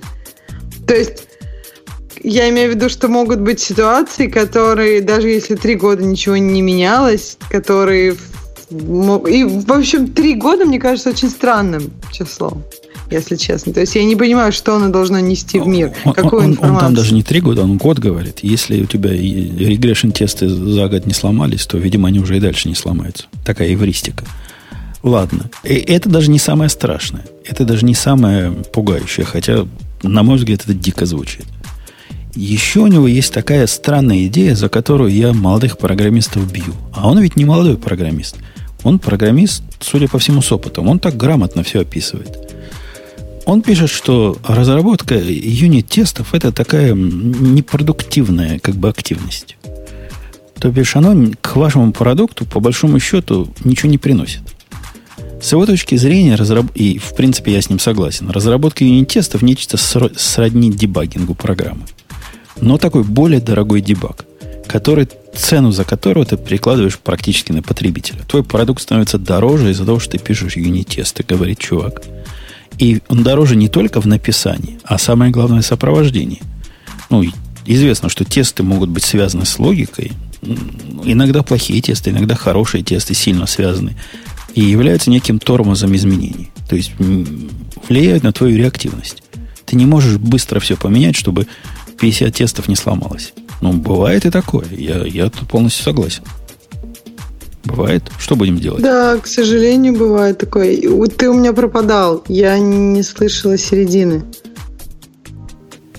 Mm. То есть, я не знаю, я пропадала или ты. То есть, Я Ты был, можешь... Я, я был тут, я был тут. Э, в общем, идея о том, что стоимость владения, как TCO это называется, в общем, какое- какое-то трехбуквенное название, из-за того, что эти тесты поддерживаешь постоянно, она возрастает. И я за это, когда ругаю программистов, я им привожу простой довод. Я говорю, чувак, ты не хочешь писать тесты? Да ради бога. А может, ты не хочешь и отлаживать программу? Ну, тоже, наверное, можно. Собственно, кого интересуют тесты, кого интересует отладка программы, если ты видишь свой продукт как фигак-фигак какое-то количество кода, и, и все. И на этом твоя работа заканчивается. В, моем понимании, тестирование такая же часть, как отладка. Вот такая же часть процесса. Если ты пишешь половину процесса, ну, молодец, написал половину. А вторую половину будет писать кто? Ну да, мне тоже кажется, что когда ты не пишешь тестов, то это очень похоже на то, что ты просто написал и даже не запустил. Ну, то есть, как бы, если ты ну, никак ее не отлаживаешь, то понятно, что это увеличивает. Но самое страшное, мне кажется, даже, что это увеличивает именно как бы люди, люди боятся изменять что-то. То есть они думают, что вот я сейчас изменю в одном месте, и потом мне нужно менять в ста местах. Мне это... кажется, люди, которые не пишут тесты, они менять не боятся. Им эта идея в голову не приходит, что... И если бы она приходила, они обкладывали тестами все на свете. Тут а... да, интересно. С одной стороны, как бы, когда у тебя нет тестов, ты боишься менять, потому что все, все может сломаться, и ты даже не знаешь, что сломалось. Но когда у тебя есть тесты, э, есть такой барьер поменять, потому что у тебя комит становится, ну, огромным, и работы над ним больше, и, ну, то есть есть какие-то накладные расходы на какое-то простое изменение. Да, но... но, но зато какой плюс огромный. Сколько раз у меня в жизни было, а в принципе я не последний человек в этой отрасли. Когда я делаю изменения в чем-то, ну, такой рефакторинг, более-менее, как мне казалось, э, безопасный, и в результате тесты, от которых я не ожидал, начинают падать. Я, я просто слезами радости обливаюсь в этот момент. Я не грущу, что у меня тесты красные стали. Это означает, что я чего-то не то сделал. И слава богу, что то, что то, что я не то сделал, видно вот в этот момент, а не когда оно грохнется в продакшене. Этому ну, радоваться ну, надо. Слушай, ну, во-первых, у тебя идеальный случай. мне кажется, чаще бывает, когда люди приходят, э, начинают работать над какой-то, какой-то системой, меняют что-то, и там 100 тестов сломалось. И оказывается, что эти 100 тестов, э, ну, то есть они уже, например, не особенно актуальны, и как бы твое изменение было правильным. И тебе там, ну, да, дальше нужно принимать уже решение по поводу, какие тесты нужно править, какие нужно удалять, и это может встретить какой-то ну, то есть это может быть не всегда э, для тебя сейчас эффективное изменение в данный момент, то есть разбираться со всей этой работой. То есть ты сделал изменения, и там еще а вся эта legacy код, legacy тесты, тебе нужно с ними что-то делать. Не, ну вот смотри, Заинька, я меняю, у меня конкретный случай был, я поменял логику, которая делает какие-то хитрые derived fields, которые эти вычисления делаются в зависимости от погоды на Луне, и понятно, что все тесты вокруг вот того, что вычисляло все эти поля, они уже ну, не совпадают. Их надо как бы привести в соответствие к коду. Однако я считал, что логика агрегации, которая с этим теоретически не связана вообще, поменяться не должна. И ни, никакого влияния я не предполагал на то, что она окажет на другую часть системы. Каково было мое удивление, когда начали падать тесты вообще в несвязанной области. Удивление выяснилось в том, что у меня там была зависимость, о которой я то ли не знал, то ли забыл, то ли неправильно ее туда впендюрил. И я ее вычислил исключительно из-за того, что не из-за а, аналитического оценивания системы в целом, до того, как я делал это изменение. Потому что я забыл или не знал. А по результатам падения теста. И это такая штука, которую прямо, ну, дорогого стоит. Просто вообще, какая альтернатива этому есть? Живой QA, который все это будет смотреть глазами и, смотреть, и говорить, опаньки, у тебя тут в восьмом знаке после запятой теперь не, не тот номерок появился. Мне кажется, юнит-тесты никак не пересекаются с живым QM. Мне кажется, end-to-end тесты могут пересекаться с живым QM в каком-то смысле, а, а юнит, ну, то есть, как, ну, как ну, они... Ну, ну, тут, тут вопрос, конечно, терминологии, хотя я, в принципе, с тобой согласен. Я тут даже тикет такой завел у нас в системе. А система у нас GitLab. Э, я люблю, вы знаете, дискуссии э, в коллективе устраивать, потому что они повышают уровень понимания коллектива. И я завел дискуссию, нужны ли нам э, тесты. При этом написал свое мнение, что, на мой взгляд, фигня полнейшая. Я к integration тестам вообще плохо отношусь. А я описал, как, на мой взгляд, это будет реализация этих integration, тест, integration тестов выглядеть и насколько это дорого сделать, и насколько она более чем условная. И предложил подход по старинке, чтобы тетка тыкала мышкой время от времени, когда мы выкатываем новый продукт. И вот таким образом устраивал интегрейшн тестирование. Дешевле будет. В принципе, ну, народ согласился. Я как раз, нет, я как раз хотела сказать, что вот end-to-end тесты, они могут быть interchangeable.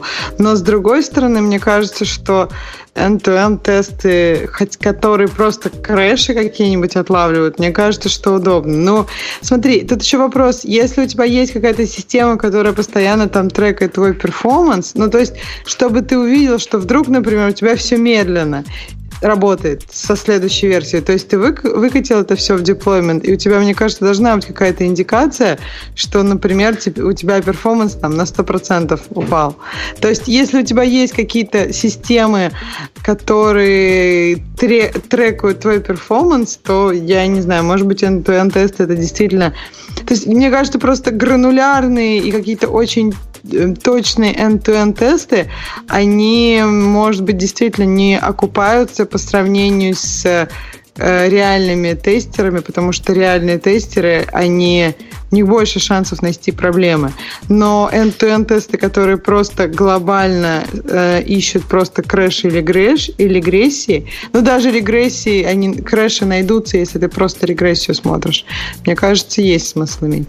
Ну, может, ты и права. Я, я тут, так сказать, на, сижу на заборе. Я правильно перевел? Что ты перевел? Сижу на заборе и думаю, надо оно мне или не надо. Я думаю, довести integration тесты свои исключительно до состояния бенчмарков. То есть задаешь predefined, ну, э, бенчмарков и регрессион с точки зрения выполнения. Задаешь и смотришь, не стало ли сильно хуже. Ну, во-первых, если вот. оно упадет, это одно, это уже понятно, что упадет.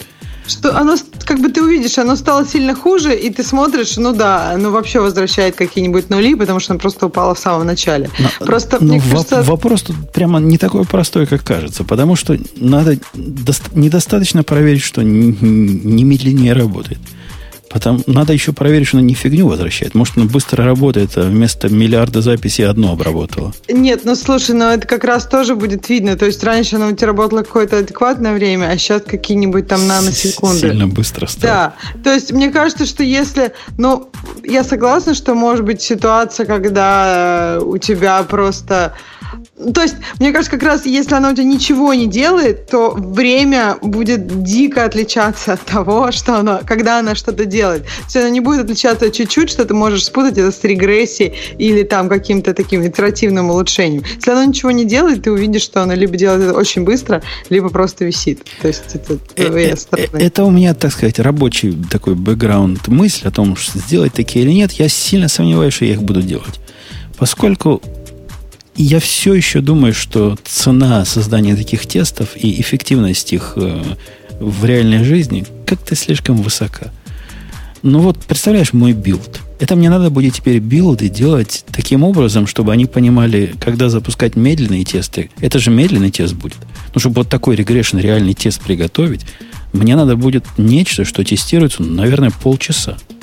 Для того, чтобы понять, как оно в реальной жизни работает. Ну, хотя бы пару десятков этих запросов запустить тяжелых, а они каждый по полторы минуты работают. Вот тебе уже полчаса.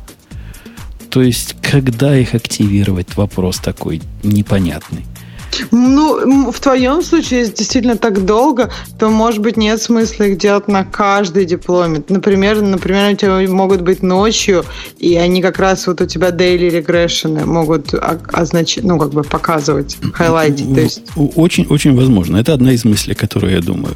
Хотя, с другой стороны, вот мне все больше, с годами, все больше и больше кажется, что э, интеграционные тесты надо доводить до состояния э, поднялось или не поднялось. Вот твоя балалайка да. в результате поднялась, молодец. Упала с, с кодом неравным нулю, значит плохо. Вот до такого примитивного Такой уровня. Такой минимум вполне можно делать на каждый, ну, то есть на каждый деплой. Когда ты все передеплоиваешь, ну, хотя то, бы. То, тоже, тоже еще тот вопрос. Потому что некоторые продукты медленно поднимаются по определению. Ну, по, по сути своей. У нас есть продукт, который при поднятии пытается закишировать последние 6 месяцев э, как какие-нибудь ага. мастер метадаты, понимаешь, чтобы потом работать. Ну, так а он не поднимается, а потом начинает кешировать, и потом говорит, я готов к работе. Ну, то есть ты вот, можешь... Вот так и делает, да, поднимается, кеширует и говорит, все, все готово. И пока у него все готово, в принципе, он не до конца поднялся. И мне, я ему даже запрос не могу послать.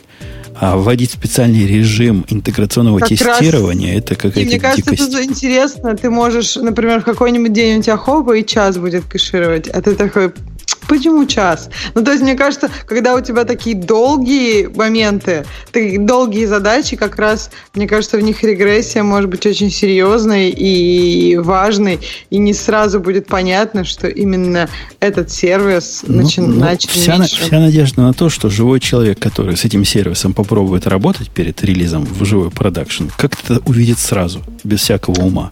Это раз. Надежда. А во-вторых, надежда на то, что юнит-тесты, в которых и бенчмарки есть, и все на свете, угу. тот компонент, который вдруг резко в 150 раз затормозился, будет выловлен до того, как он станет интеграционной проблемой.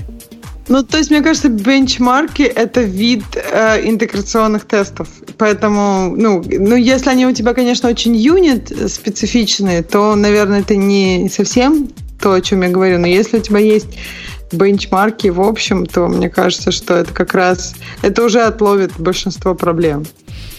Э, окей, ну что, давай к темам наших слушателей потихонечку. Да, да. Первая mm. тема – это замена BT-Sync и Sync Thing пока альфа. Ты смотрел туда Leap Revolt? Ну, смотрел. Ну, какой-то странный проект. Ну, то есть, во-первых, она альфа. И, и да, она альфа. Во-вторых, я как-то не очень понял, в чем их э, корневая децентрализация сильно лучше, чем все остальные э, децентрализации, которые все прочие предполагают. Э, я не понял, в чем цимис этого проекта, в чем, собственно, такая соль и в чем их такая особенность. Это еще одна реализация peer-to-peer синхронизации. Ну, молодцы, но есть таких уже пять штук. Почему это будет лучше, когда она выйдет из альфы, я не совсем понял. Ну, я не знаю, я тоже не смотрела. Но иногда люди пишут уже не что-то такое, что будет лучше, а просто свое. Велосипед запилить, знаешь? Не, они же должны решать какие-то проблемы. То есть они решают должны, проблему... Кому должны? Ну, идея продукта нового в том, что он какую-то существующую проблему решает или какую-то новую функциональность привносит. Иначе в нем особого смысла нет, кроме того, чтобы сделать еще один велосипед. Этот лишь понятно, какую проблему решает. Peer-to-peer децентрализованного синхронизации. Как BT-Sync. Теперь вопрос у меня, а чем он отличается от чем он будет отличаться сильно от BT-Sync в результате? Чем он будет лучше э, SyncThing в результате? И вот эти вопросы пока без ответа. Ну, я их наверняка рано задаю. Но чего тут обсуждать, я не очень понимаю. Как-то рановато. Да, я, я тоже не нашла. И у них вот э, у них есть там features. Если идешь на эту страницу, там три вопроса. Что это такое? Про peer-to-peer трансфер одна строчка и data encryption про их алгоритмы. Ну, то есть ничего э, того, чем они отличаются и чем они лучше других продуктов, они как-то не, не пытаются как бы описать. Так что не знаю, непонятно пока, чем мне лучше. Окей. Okay. Дальше взломали TeamViewer. Слышал, наверное, уже, да? Э, ну, MySpace взломали, это, это гораздо круче. На этой неделе вот этот сервис, который пишет, меня хакнули, знаешь, есть такой. Угу. Я на него подписан. Говорит, чувак, тебя угу. хакнули на, My, на MySpace. Твой аккаунт, срочно, срочно иди на MySpace и, и меняй пароль, если еще можешь. На MySpace он еще жив, понимаешь? Иногда они возвращаются. Их даже хакают. Ну, ладно, MySpace, мне кажется, все-таки не настолько... Ну, как бы, мне кажется, TeamViewer все-таки достаточно популярен. То есть люди им пользуются. О, ты Особенно... не помнишь, насколько MySpace был популярен? Я туда забрел... Да, но это уже я было туда давно. Забр... Я туда забрел первый раз. И это уже было в те времена, когда сайты типа Народа.ру считались плохим тоном.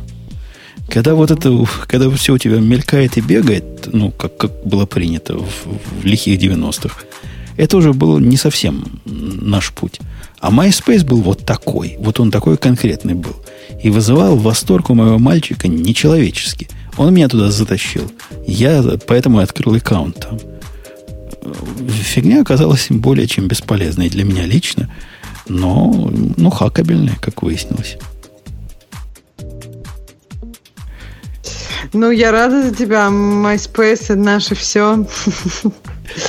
А чувак, чувак, чувак, который э, ратует за то, чтобы мы переключали темы. Какие темы? Мы, переклю... мы перешли к темам наших слушателей. В жизни они не переключались. Ну, окститесь, дорогой. Какие темы? Вы пойдите на news.radiot.com, там темы. Там переключаются. Остальные темы, темы наших слушателей. Это общее название.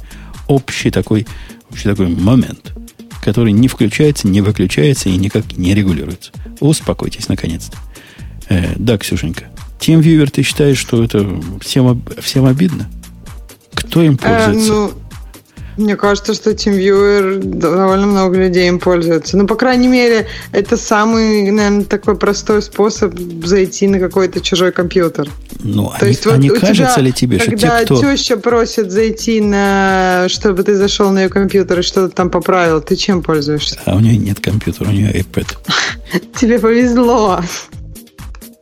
Но иногда бы ты хотел зайти на ее iPad? Нет. Почему? Если, если честно, нет. Во-первых, она не умеет проблему объяснить. Так что... Так вот, э, это же решает проблему. То есть, смотри, если бы у тебя был простой способ стримить с ее iPad себе на компьютер и все галочки там поставить. Просто, например, когда мне мама звонит и говорит, я не могу там, не знаю, все что угодно, не могу в Skype зайти. То есть ты не понимаешь, на каком этапе она этого не может. Она иконку не может найти, либо там, например, пароль у нее не принимается, потому что она его вводит в логин, э, а не в пароль. Либо там, ну, это да просто не, очень я, я, конечно, я, конечно, дурака валяю, но в конкретном случае тещи я не хотел бы к ней заходить дистанционно. У нее для этого есть там в каком-то радиомагазине мальчик, которого она ходит и который ей все чинит, когда она что-то сломает. А вот что касается по, по работе, у нас же вот эта тетка, которую мы взяли, она не самая продвинутая с точки зрения компьютеров. А я из нее делаю такого девопса, типа. Гика. Почти, почти девопса. Но у меня в программах же по рабоче-крестьянски, там надо юзера добавить. Заходишь на сервер, такой, который вот э, умеет деплоить на все. Запускаешь там команду на питончике, которую. Она там командные строк, строки утилитка ну, оно по ресту, все, все дела, но ни у кого никогда руки не дошли сделать UI к этому. Потому что в командной строке так удобно. Там надо какую-то магию набрать. Оно все это завалидирует, добавит куда надо пользователя, сделать деплой на все, что надо. Для нее это было слишком. Терминал какой-то, через какие-то шлюзы заходить. Ну, там же параноидальные security, какие-то VPN какие-то надо устанавливать. И поначалу, да, приходилось реально к ней заходить на компьютер и показывать, как это все как и эту как магию в терминале? Делал? Я через Messages. Messages умеет шарить скрины. Мы же все на маках тут. А, вы все на маках, это через Messages?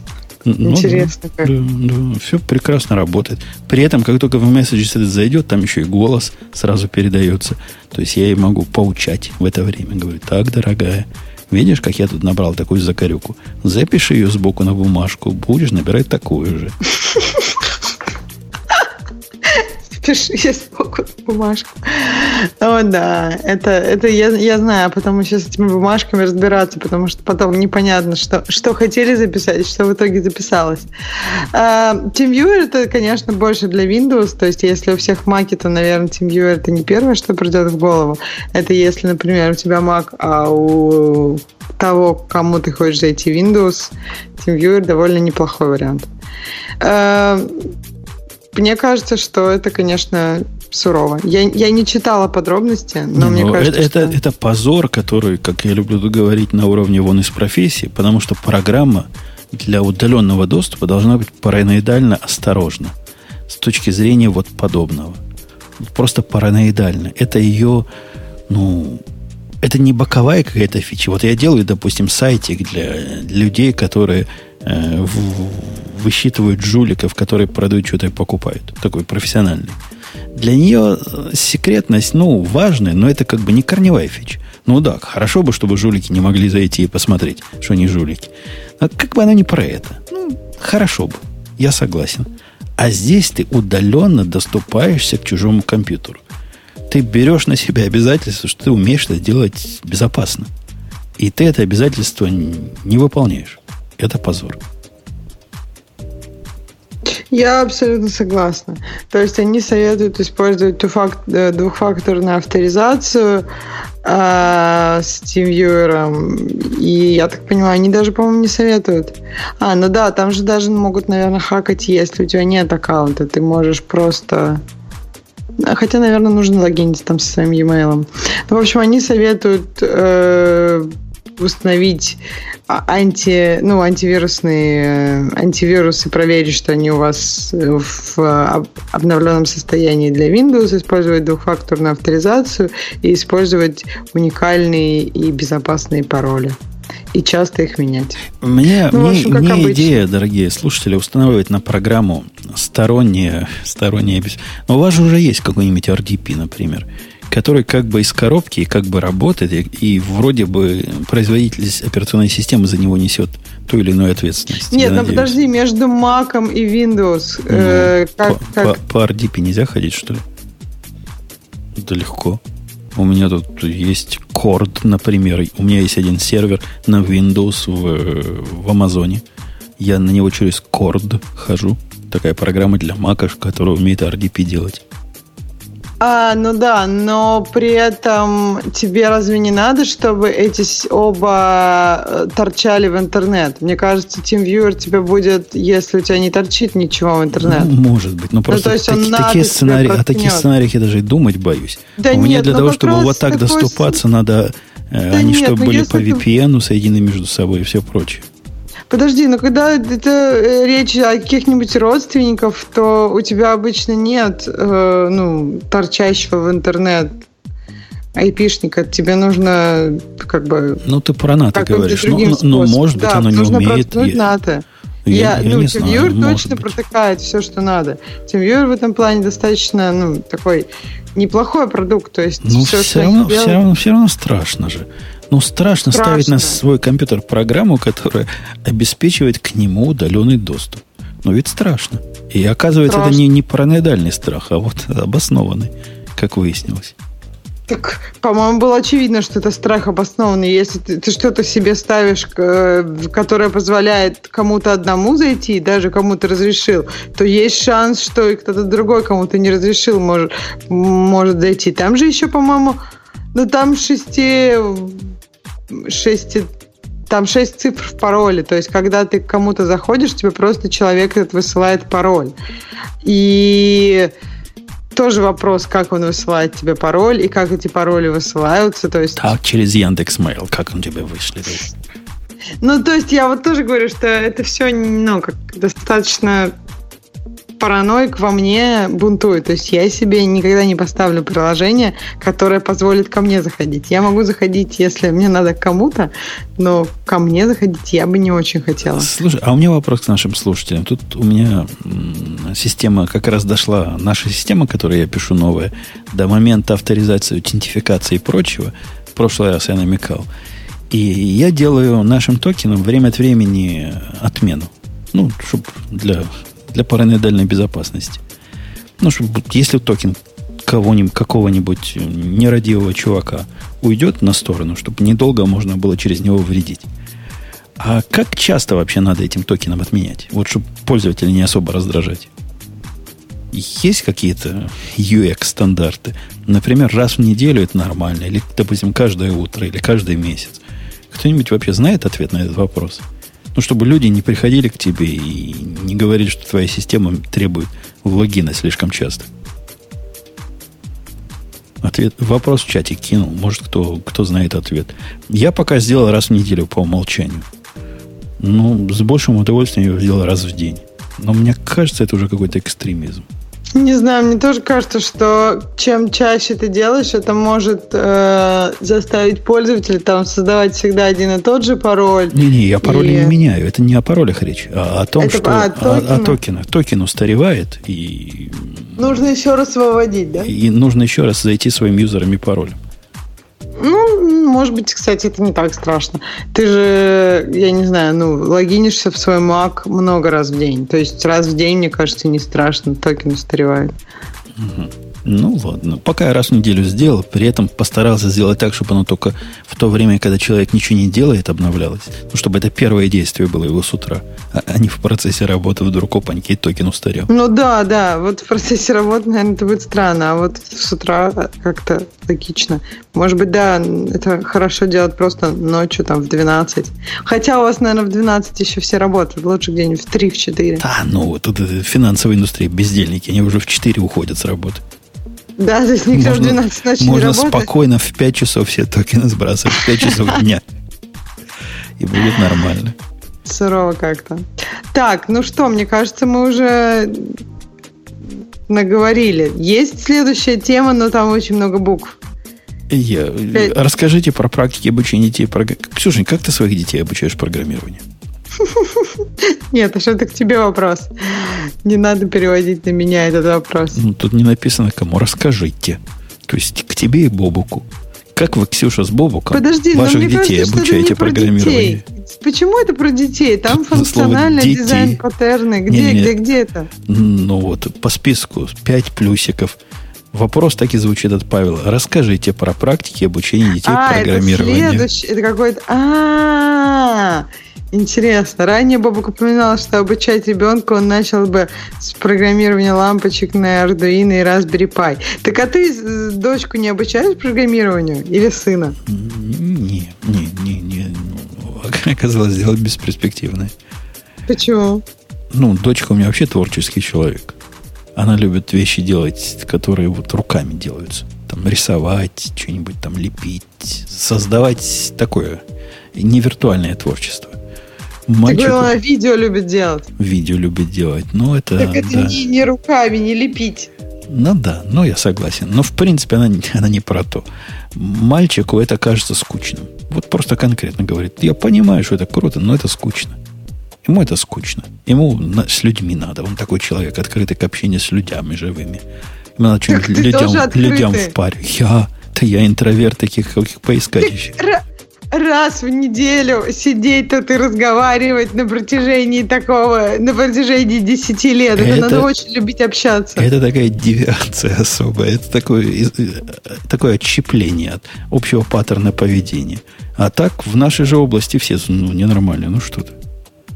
Так я и удивляюсь, откуда у тебя столько желания общаться. Потому что в нашей области действительно нет никакого. Ну вот, видишь, лучшие из нас могут переступить через свою интровертность и даже пообщаться.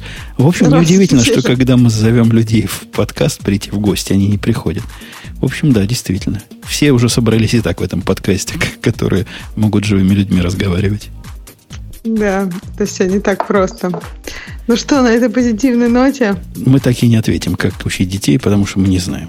Бобук предполагал учить детей с лампочками Ардуино. В общем, интересный способ. И, и, не знаю. Мне он кажется тоже интересным, потому что мое программирование тоже такой, э, лампочками зажигалось, начиналось. Э, светодиодные индикаторы включались на программируемом калькуляторе. И это доказала эффективность. А сегодня, учить ли так сегодня или нет, черт его знает. Не, ну что-то в этом есть, чтобы программирование меняло настоящий мир. Может, это даже для моей дочки пошло бы, не знаю. Интересно. Попробуй. Тебе задача, домашнее задание, попробуй на дочке, пошла бы или не пошла бы. Интересно. Ну, вот такой подкаст, дорогие слушатели, мы с Ксюшей на двоих сообразили, при этом по времени как, как, как будто бы на четверых. Такие, да. такие мы молодцы. А, можно приходить в комментарии. Меня хвалить не надо. Я и так про себя все хорошее знаю. Вот Ксюшу, если не будете хвалить, то в следующий раз на двоих не дождетесь. Отменим к чертовой матери и все, если не проявите сознательность. И у нас есть Digital Ocean под конец, который скажет свое веское слово через Альфред. Вот он уже почти говорит и уже говорит совсем. Это шоу создано при поддержке Digital Ocean.